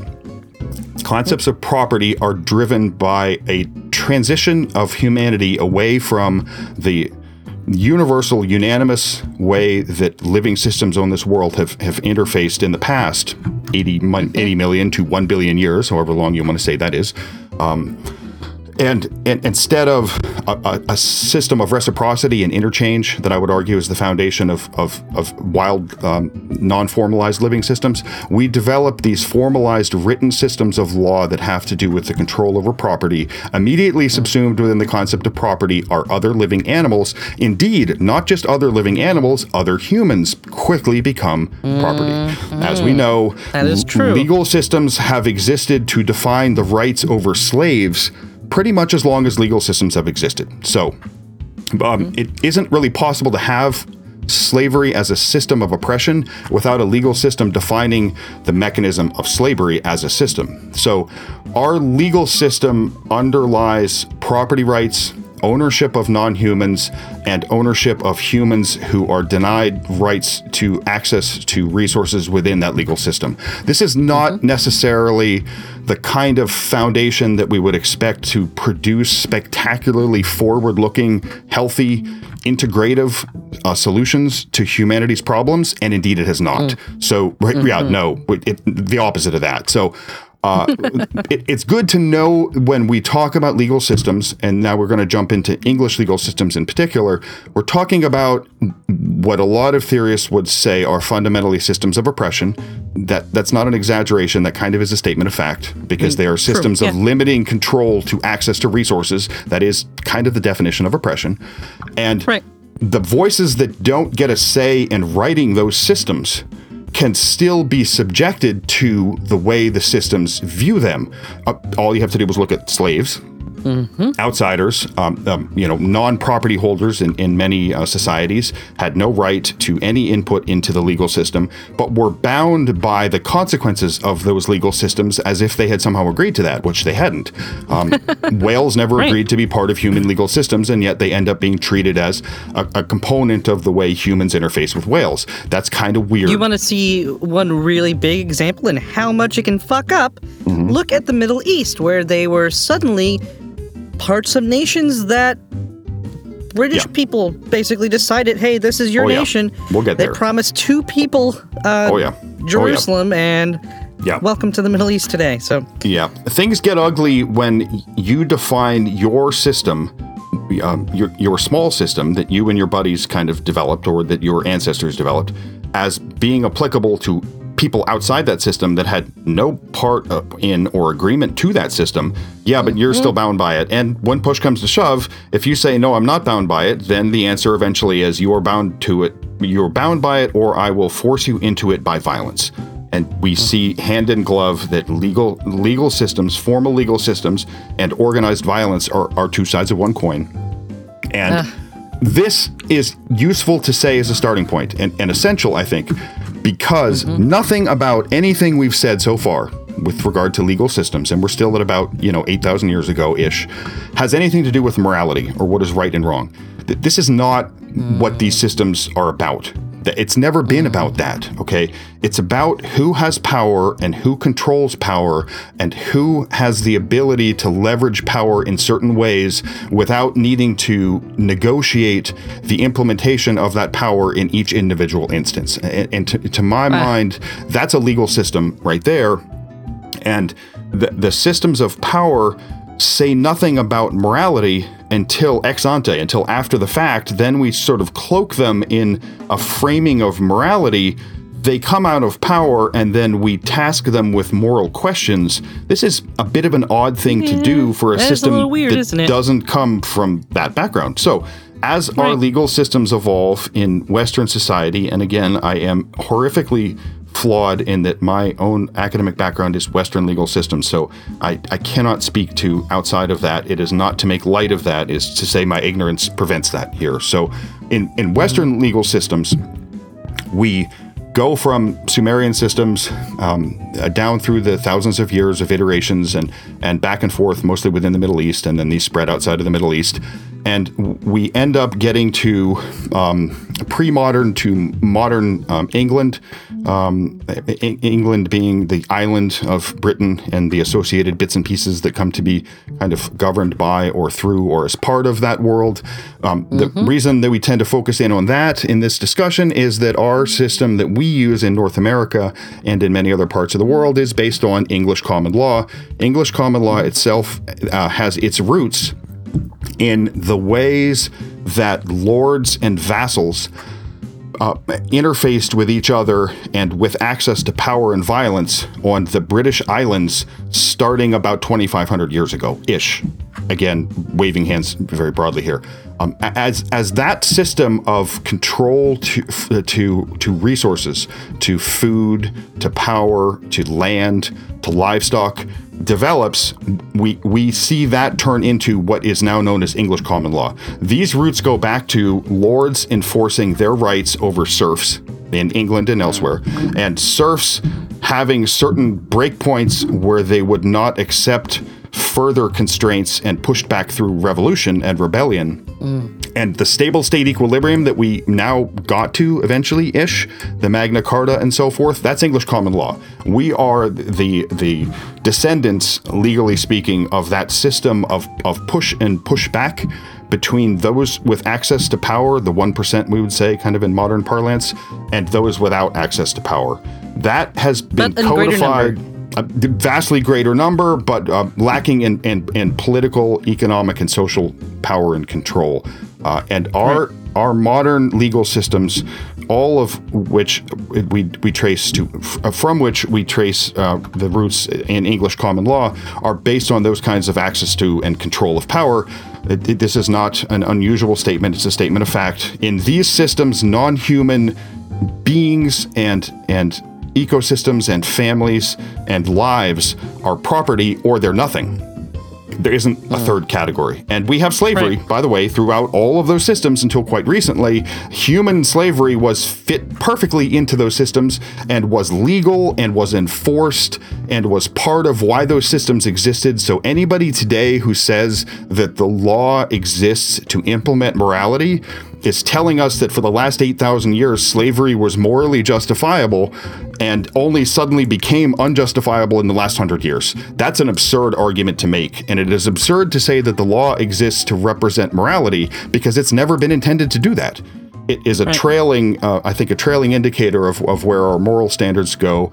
And the fact that slavery has been acceptable to our English um, legal systems is, is something that must be constantly kept in mind when we're thinking about how we look at non humans and quote unquote Right. livestock because if if we think it's okay what we do to non-humans because it's legal then we also have to acknowledge that it was okay to do slavery for thousands of years because that was legal too. So that was okay right? No. If that's not mm. okay then we cannot conflate legal with moral Conversely, we cannot conflate illegal with immoral. These are two different Correct. areas of discussion, right? So that is sort Right. of the. I the- mean, if you start doing that, then you have to just say that you know, gay is immoral, and it, or at least it was for yes. what thousand Mis- like, miscegenation. Like, uh, hundred uh. I Yeah. mean, it, until not more, much more than 50 years ago, marrying someone Mm-hmm. with different skin color than you in the United States was a crime. it's illegal. A crime. Okay, so Mm-hmm. was that more? Was that immoral to do, and then suddenly became moral the day that those laws were repealed? That's an absurd statement to make because w- where did that Mm-hmm. shift suddenly happen? Well, it happened in a different, uh, a, a different context. And the law eventually caught up, right? So, Right. um, um, many theoreticians of the law and the way the law affects uh, living beings outside of humanity uh, will argue strongly and convincingly that our property based systems of law are, are, are, are constitutionally incapable of addressing the rights of beings who are alive and have interests but who are not human. That's a big deal. Um, that's a big Right. issue of I think research and activism with within not only animal rights law, but with within the law more broadly, because we have Right, problems of you- ecosystem about- rights. You know, Right. Think about animal rights and think about we do these things because they're moral, but then we don't enforce them in a way that suggests that they're not property. right? Because they are property under the law. Right. Because as far as the law is concerned, you know, you can't, uh, you know, you can't abuse an animal, Right. but at the end of the day, you could kill one, and the the recourse for doing that would be property law. You Well- have to pay me for the value of that dog that Yeah, you there's, shot. there's a famous saying in the law that a dog is a dishwasher, which is not to make that sound right. It is to say that to our modern legal systems, a, a dog is a piece of property, is chattel, Right. in the same way that a dishwasher is. These are these are categorically identical concepts under law. And uh, we have added some filigrees in recent centuries to that. I, I, you can cite, you can sort of trace those back to Albert Schweitzer, who is a is a, a f- f- philosopher and theorist, social theorist in, in the 1800s, who starts arguing that being cruel to to other beings, other living beings, especially you know domestic animals like dogs, is is qualitatively wrong and evil. So then we take our legal system that treats a dog as a dishwasher and say, okay, so a dog is a dishwasher, but it's like it's a dishwasher that you're not allowed to do certain things to, and, unless you are, and, and, unless we feel like it, unless you can make money from it, in which case it's totally okay to do it. But if you're not, like, so all of that Right. is is sort of cobbled onto the foundation that a dog is a dishwasher. In our legal system, dogs and everybody else on the planet are treated as property, as things. It is it is a tragic reality that every um, activist in animal rights law faces uh, every minute of every day, the fundamental decision to be made there is do we accept the fact that our legal systems treat other living things as property and continue to try to refine the way we treat that property? Or do we reject the treatment of other people as property in the same way that we eventually rejected the treatment of other human beings as property and require our legal systems to reframe around a new concept of people who are not human? And that's a huge um, ongoing uh, debate. Uh, wi- There are within, some some instances where that is being done. Yes, For it is. instance, often dolphins in some Well- well said. legal areas Yes, are considered well- people, basically. Mm-hmm. But they're called people. They're non-human people. there is a theoretician named um, Steven Wise, who is a, a brilliant legal mind who works with the Non Human Rights Project. Um, f- for research, or for rather for listeners interested in this this um, more technical discussion of the law, uh, Steven Wise and his team at that in that group are absolutely at the leading edge of this. And what is interesting is that uh, Mr. Wise and others who are working that front line have essentially been forced to concede the reality of property based systems because it's so hard to change them. And, and their Right. argument It's is so is- ingrained. Like, it, yeah, if like you, think about the implications of changing humans or non like non-humans into people as far as our laws are concerned, Right. You you basically up upheave an entire everything, yeah, you everything, really everything, everything changes. you have to, right? You can't keep going and, and look at how hard it was for us, for example, in in the United States, uh, to to strip out from the law the concept of human beings as property. Um, Right. Nearly destroyed the country, caused a civil war, took a hundred years of after effects to actually implement. Is still mm-hmm. not well implemented. We continue to have Right. deep racism in this. Like th- that is a mm-hmm. sub Systematic segment, racism. right? So th- uh, mm-hmm. doing that for humans was that hard. Imagine how hard it is to try to cobble together a, a path forward where we recognize that a dolphin is not a dishwasher. She is a person and she has interests and rights, and somehow our system needs to encompass that. Well, if we decide that okay, she is in fact a person and she is not a thing, everything turns upside down. And and uh, as as an activist, I, I love that concept of everything turning upside down. As as someone Right, interested in the law, I look at it and go, I don't know how you actually make that happen. That really, like, Right. wow, that's very difficult. So, what Steven Wise and his team and others in that space have done is they're looking to implement property based systems with qualitatively different components added to them in order to protect non humans from the worst abuses that humans uh, cause to them. And I think that work is compelling and important. And it is good for us as zoos to know that others out there are trying to recognize the legitimacy and viability and personhood and, and relevance of, of non human people in, in a powerful, compelling, important, um, life affirming way. We come at it from our family structure and from who we are. They come at it from their moral foundations and sometimes also from their family structure because there are more than a few who also are most likely zoos in real life, That's though, right. though not publicly so. And together we are talking about the same challenges. And as zoos, the, the, the fact that the law is currently uh, treating us as if we're a problem to be solved is is is the the most spectacular form of um, projection because we're actually some of the folks out there who know the foundational fundamental limitations and, and failures of the law in dealing with the people who we love, many of whom are outside of the human species. So there are other um, theorists and activists who share those concerns, and they are fellow, um, I, I think, fellow travelers on this path.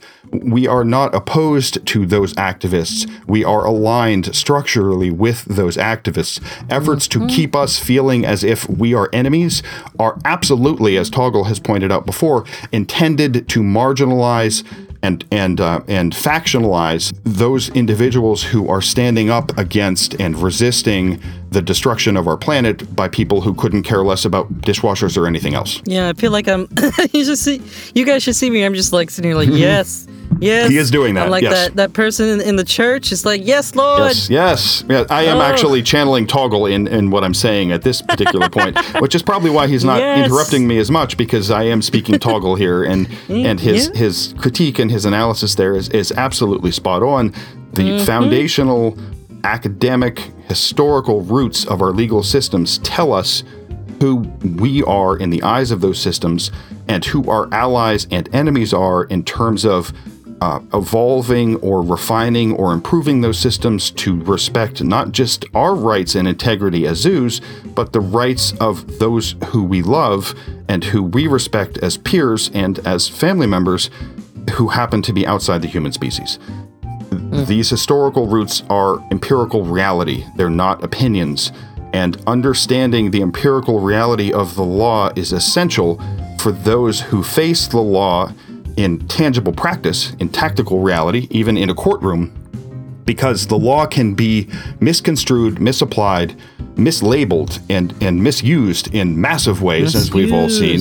And we are Yes. targets of that right now. We are not the first targets are. of the misuse of English law, nor shall we be the last, unfortunately. we No, are one of many, and we come by it with honorable, deep roots activists fighting oppression have fought English legal standards for millennia.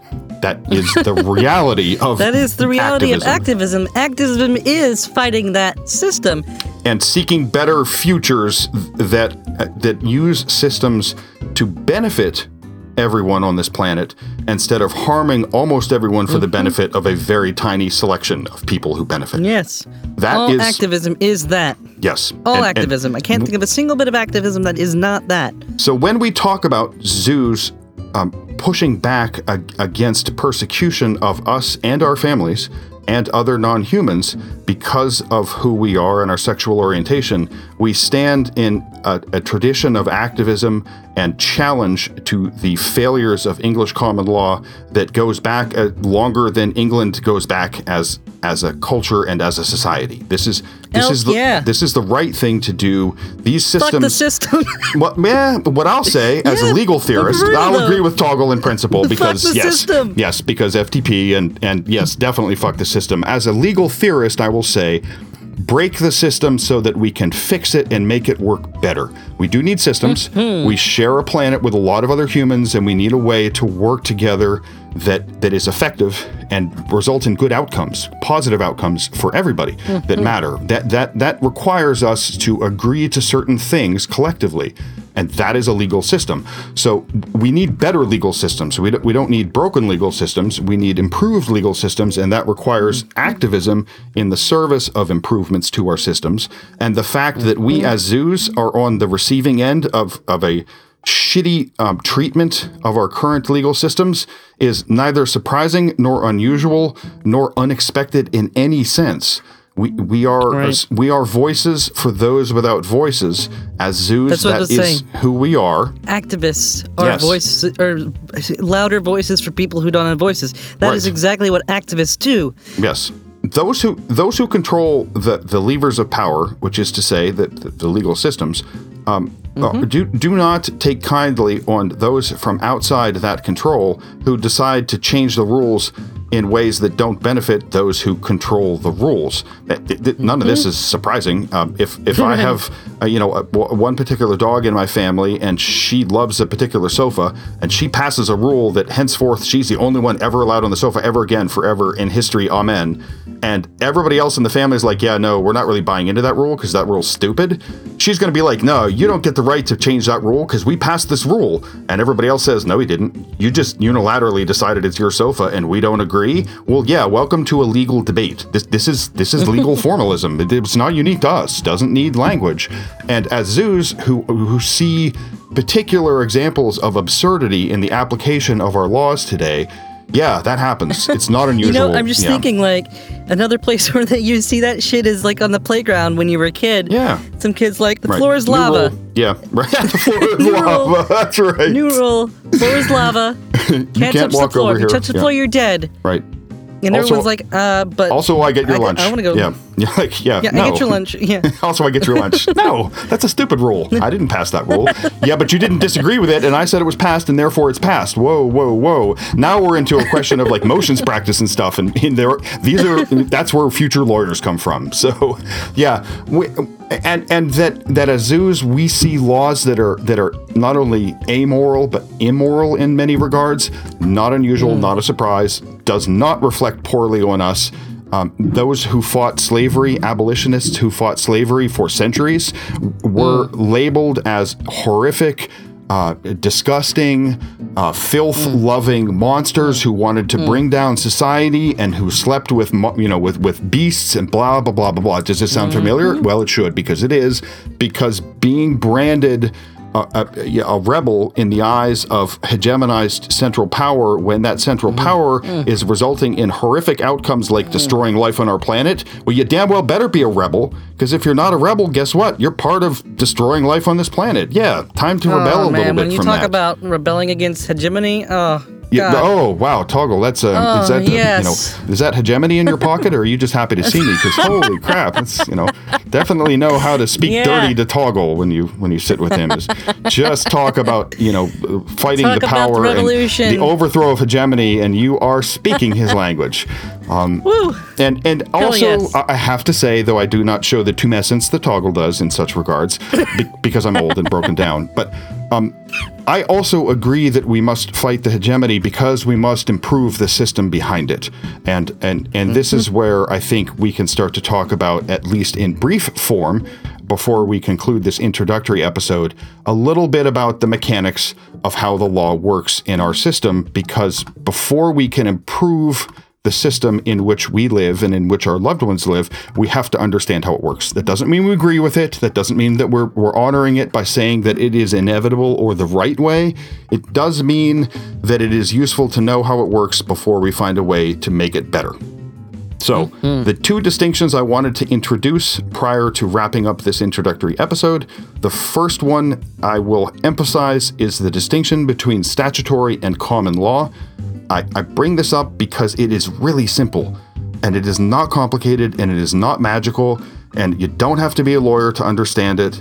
We've been talking about legal systems and um, written Have legal we? systems. Indeed, we have Oh, uh, to a degree, and fighting the power and hegemony and tumescence Oh, yeah. and, and other related concepts. Yeah, that is that is the good stuff. So it's in there, right? Um, there, there's two different ways in the English legal systems that we come to have what we refer to as laws.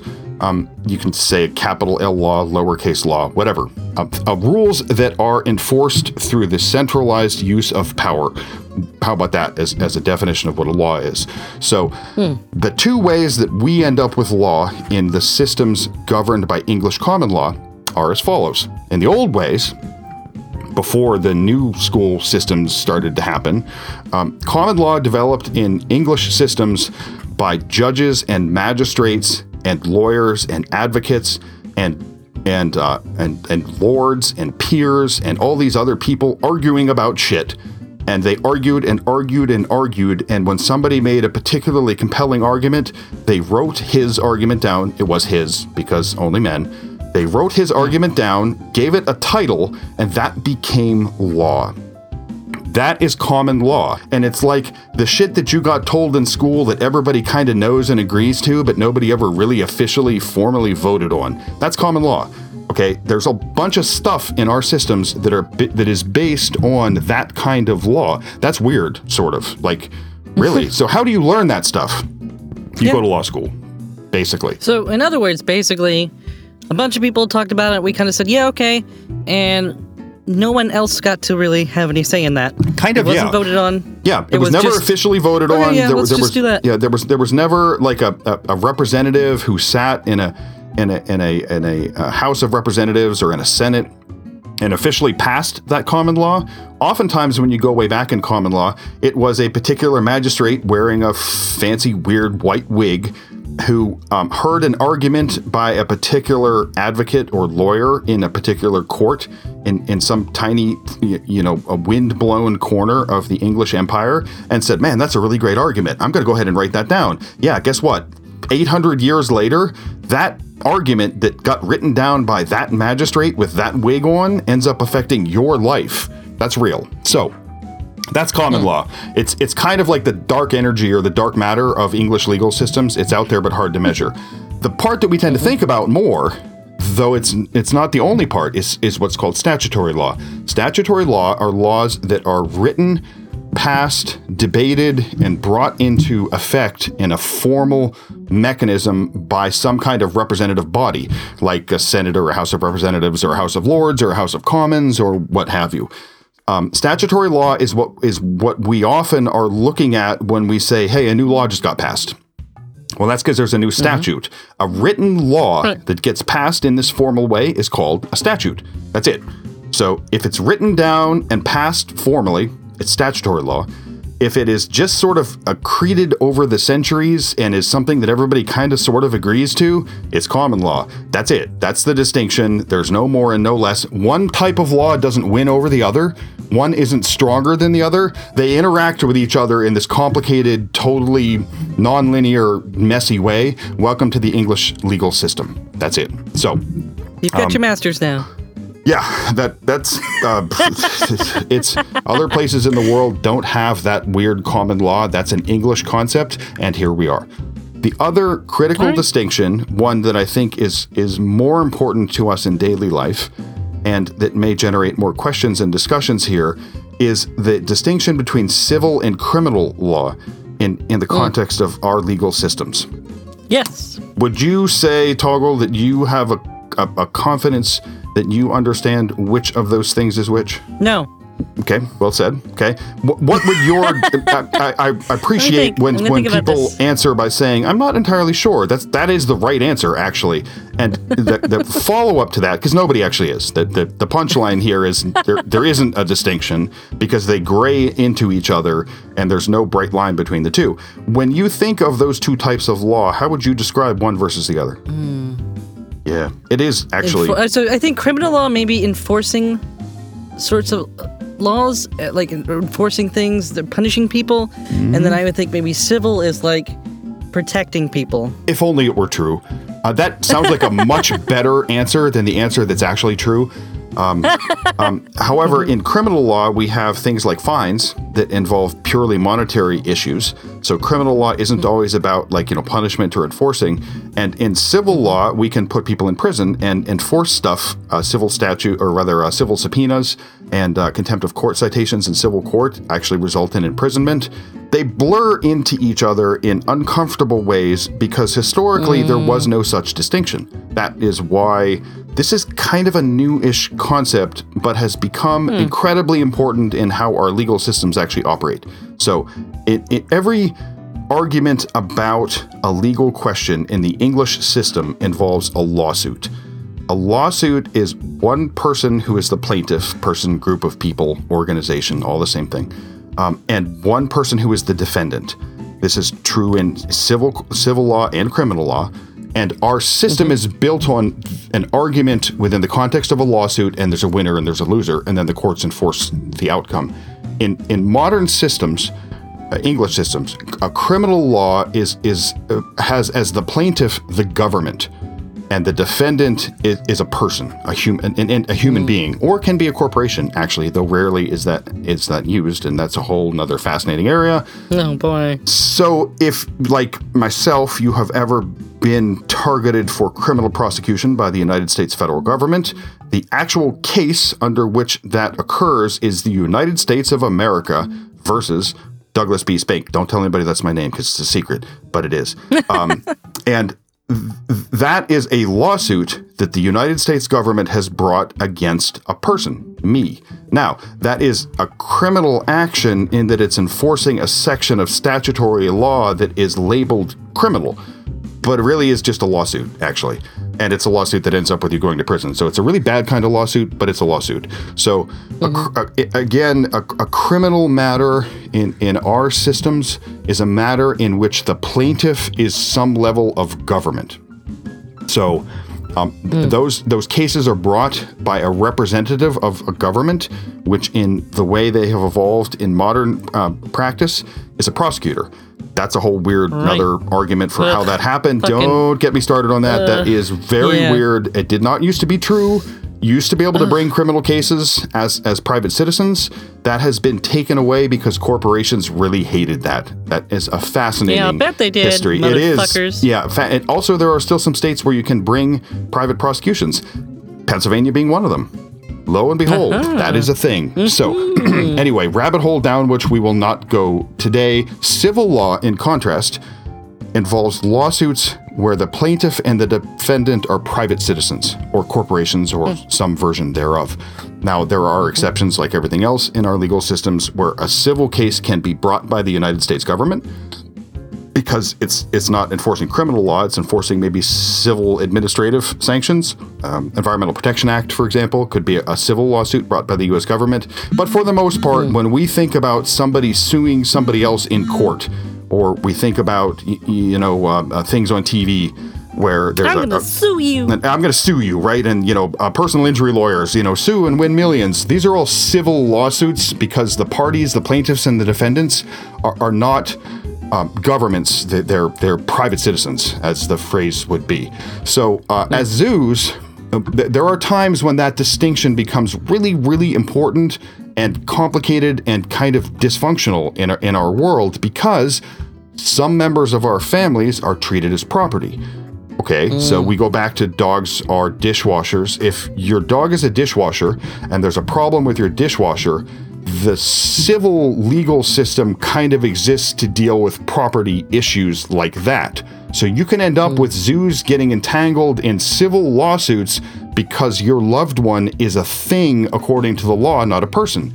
If somebody hmm. kidnaps m- my partner, which has happened to me before more than once, violently hmm. breaks into my home and abducts my loved one from my home and holds them hostage and will only return them if large sums of money are given to them or they will face violence if that person who I love has four legs instead of two It's a civil matter. it is a civil matter, right? Which is terrible because it kind of should be a criminal matter if somebody abducts a family member of yours and holds them hostage for ransom. That's like quintessentially a criminal act, right?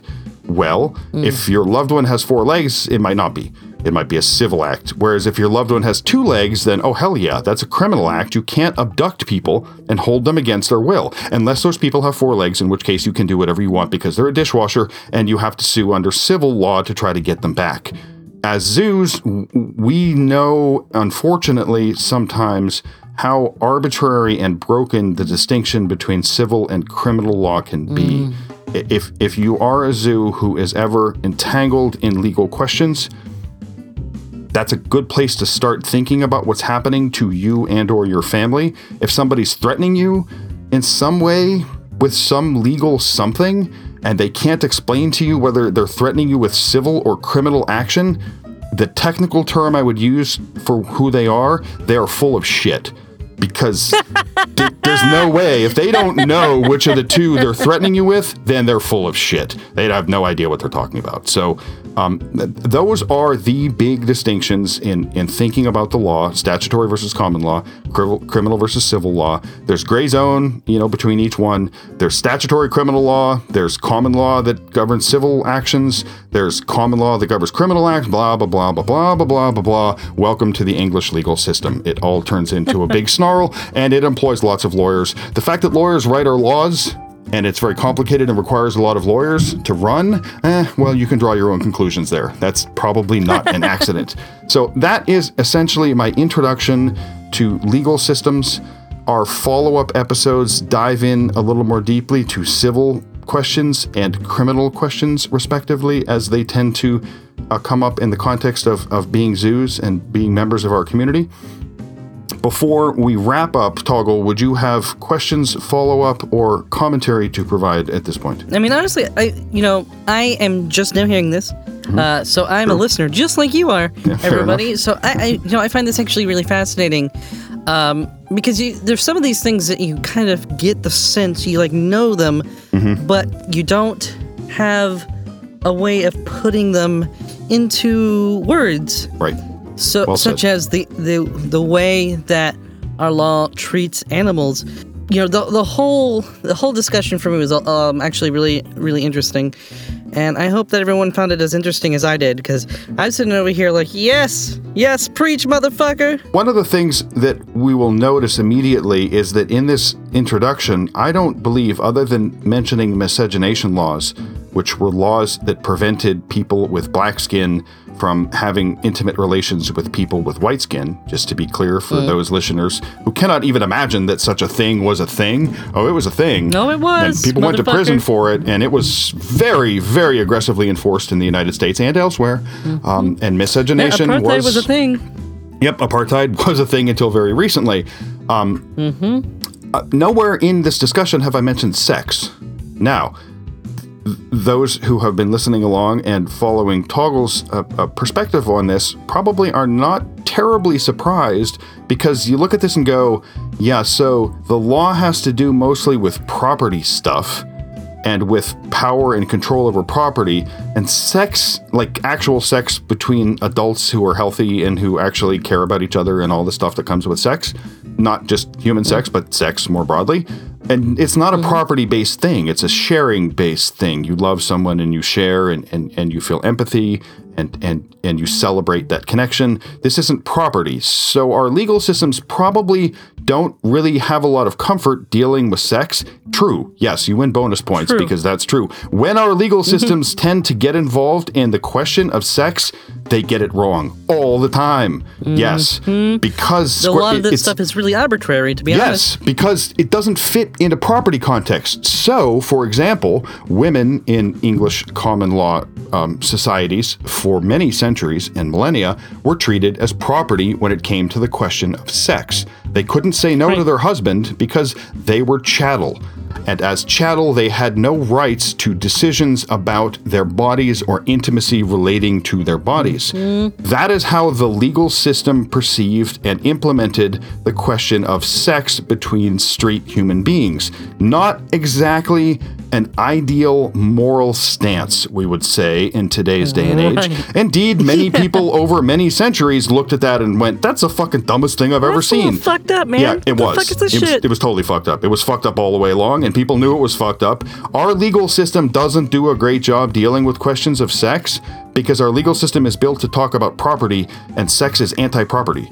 So mm. here we are as zoos, and our, our question of intimacy and sexuality entangles with a broken piece of our legal system that has to do with treating other non-human beings as property and then you make you know add sex on top of that which our legal system has traditionally done a shitty job of dealing with guess what yeah we see all sorts of bad things in the law so we'll be talking more about that when we talk about civil and criminal law and um, we will be exploring a little more how we got to where we are today in terms of zoos being treated as if we are a problem rather than part of the solution to what has gone wrong with our societies and how we work with the rest of the world. I'm excited. I am too.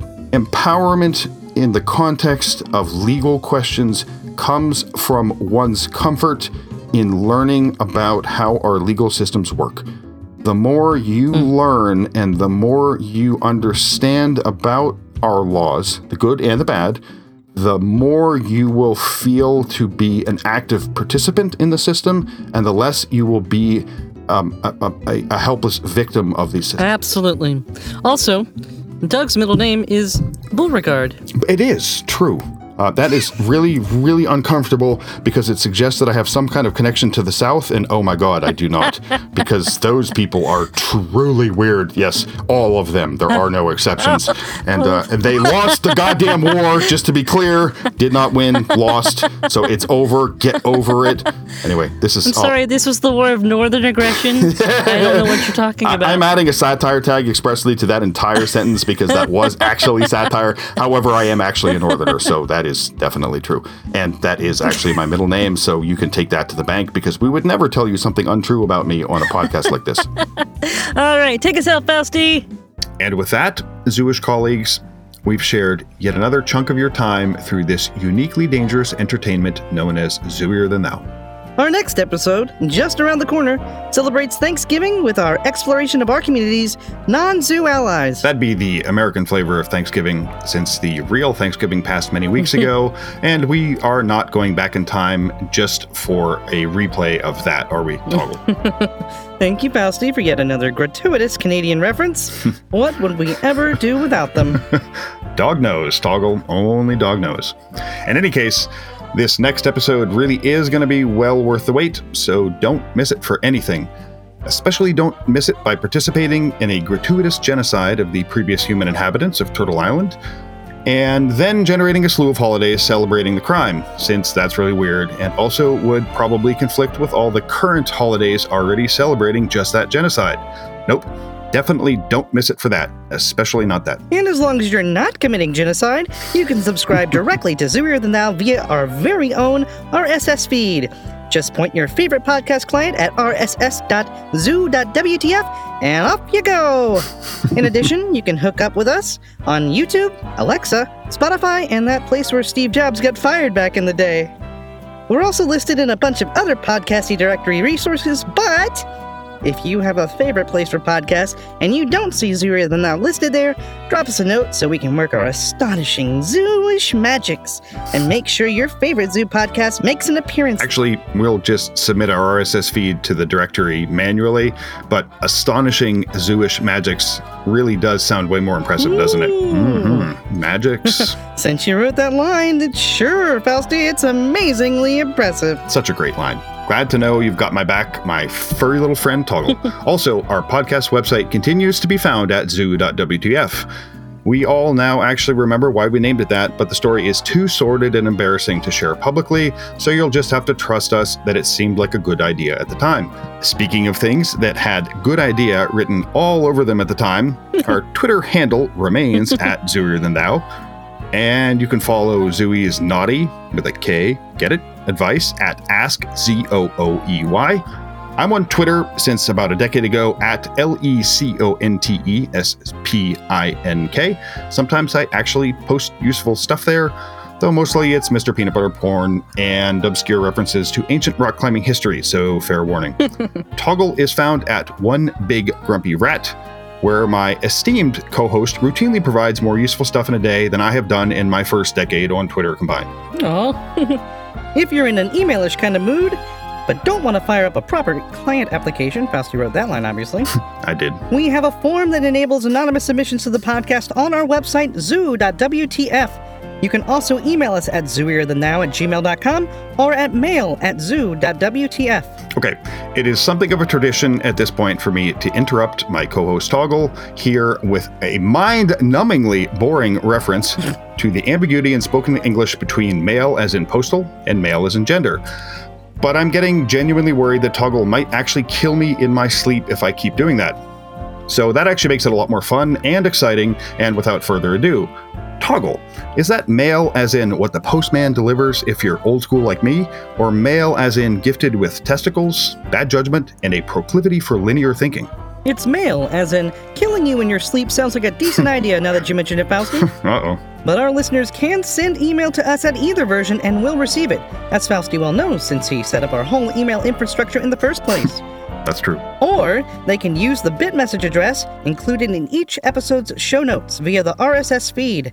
Fausti loves Bitmessage. Mm, bit message. Anyhow, you can join me in making fun of Fausti for being old. Ask Zooey what happened to Ask Zooey this episode. or issue a malformed subpoena that Fausti will gleefully ignore. I will.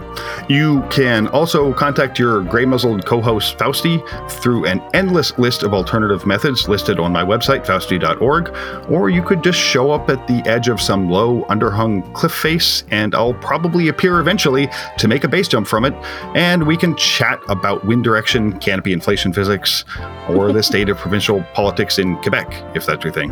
When not busy scoping out awesome new dodgy base exit points or following Quebec politics, you can share Zoot, Zooier Than Thou, via our shiny new links spotify.zoo.wtf, castbox.zoo.wtf, youtube.zoo.wtf, geocities.zoo.wtf. We're particularly proud of our GeoCity site, It's quite nice. etc., etc. It is our honor and privilege to confirm that absolutely all non humans who participated in the production and distribution of this episode of Zooier Than Thou had better things to do with their time, but they graciously agreed to share their wisdom with us even so. We are all the better for it, as is always the case. Don't look a gift horse in the mouth, because that's rude. And besides, he's got other bits a good deal more intriguing to share than the inside of his mouth, you silly fool. We have been fine tuning our Help Save My Dog campaign since its launch a few episodes back. In addition to raising enough money to get Lucy back on her feet and get her an MRI, we're on track to fund the rest of her surgery and really get her on her feet for good.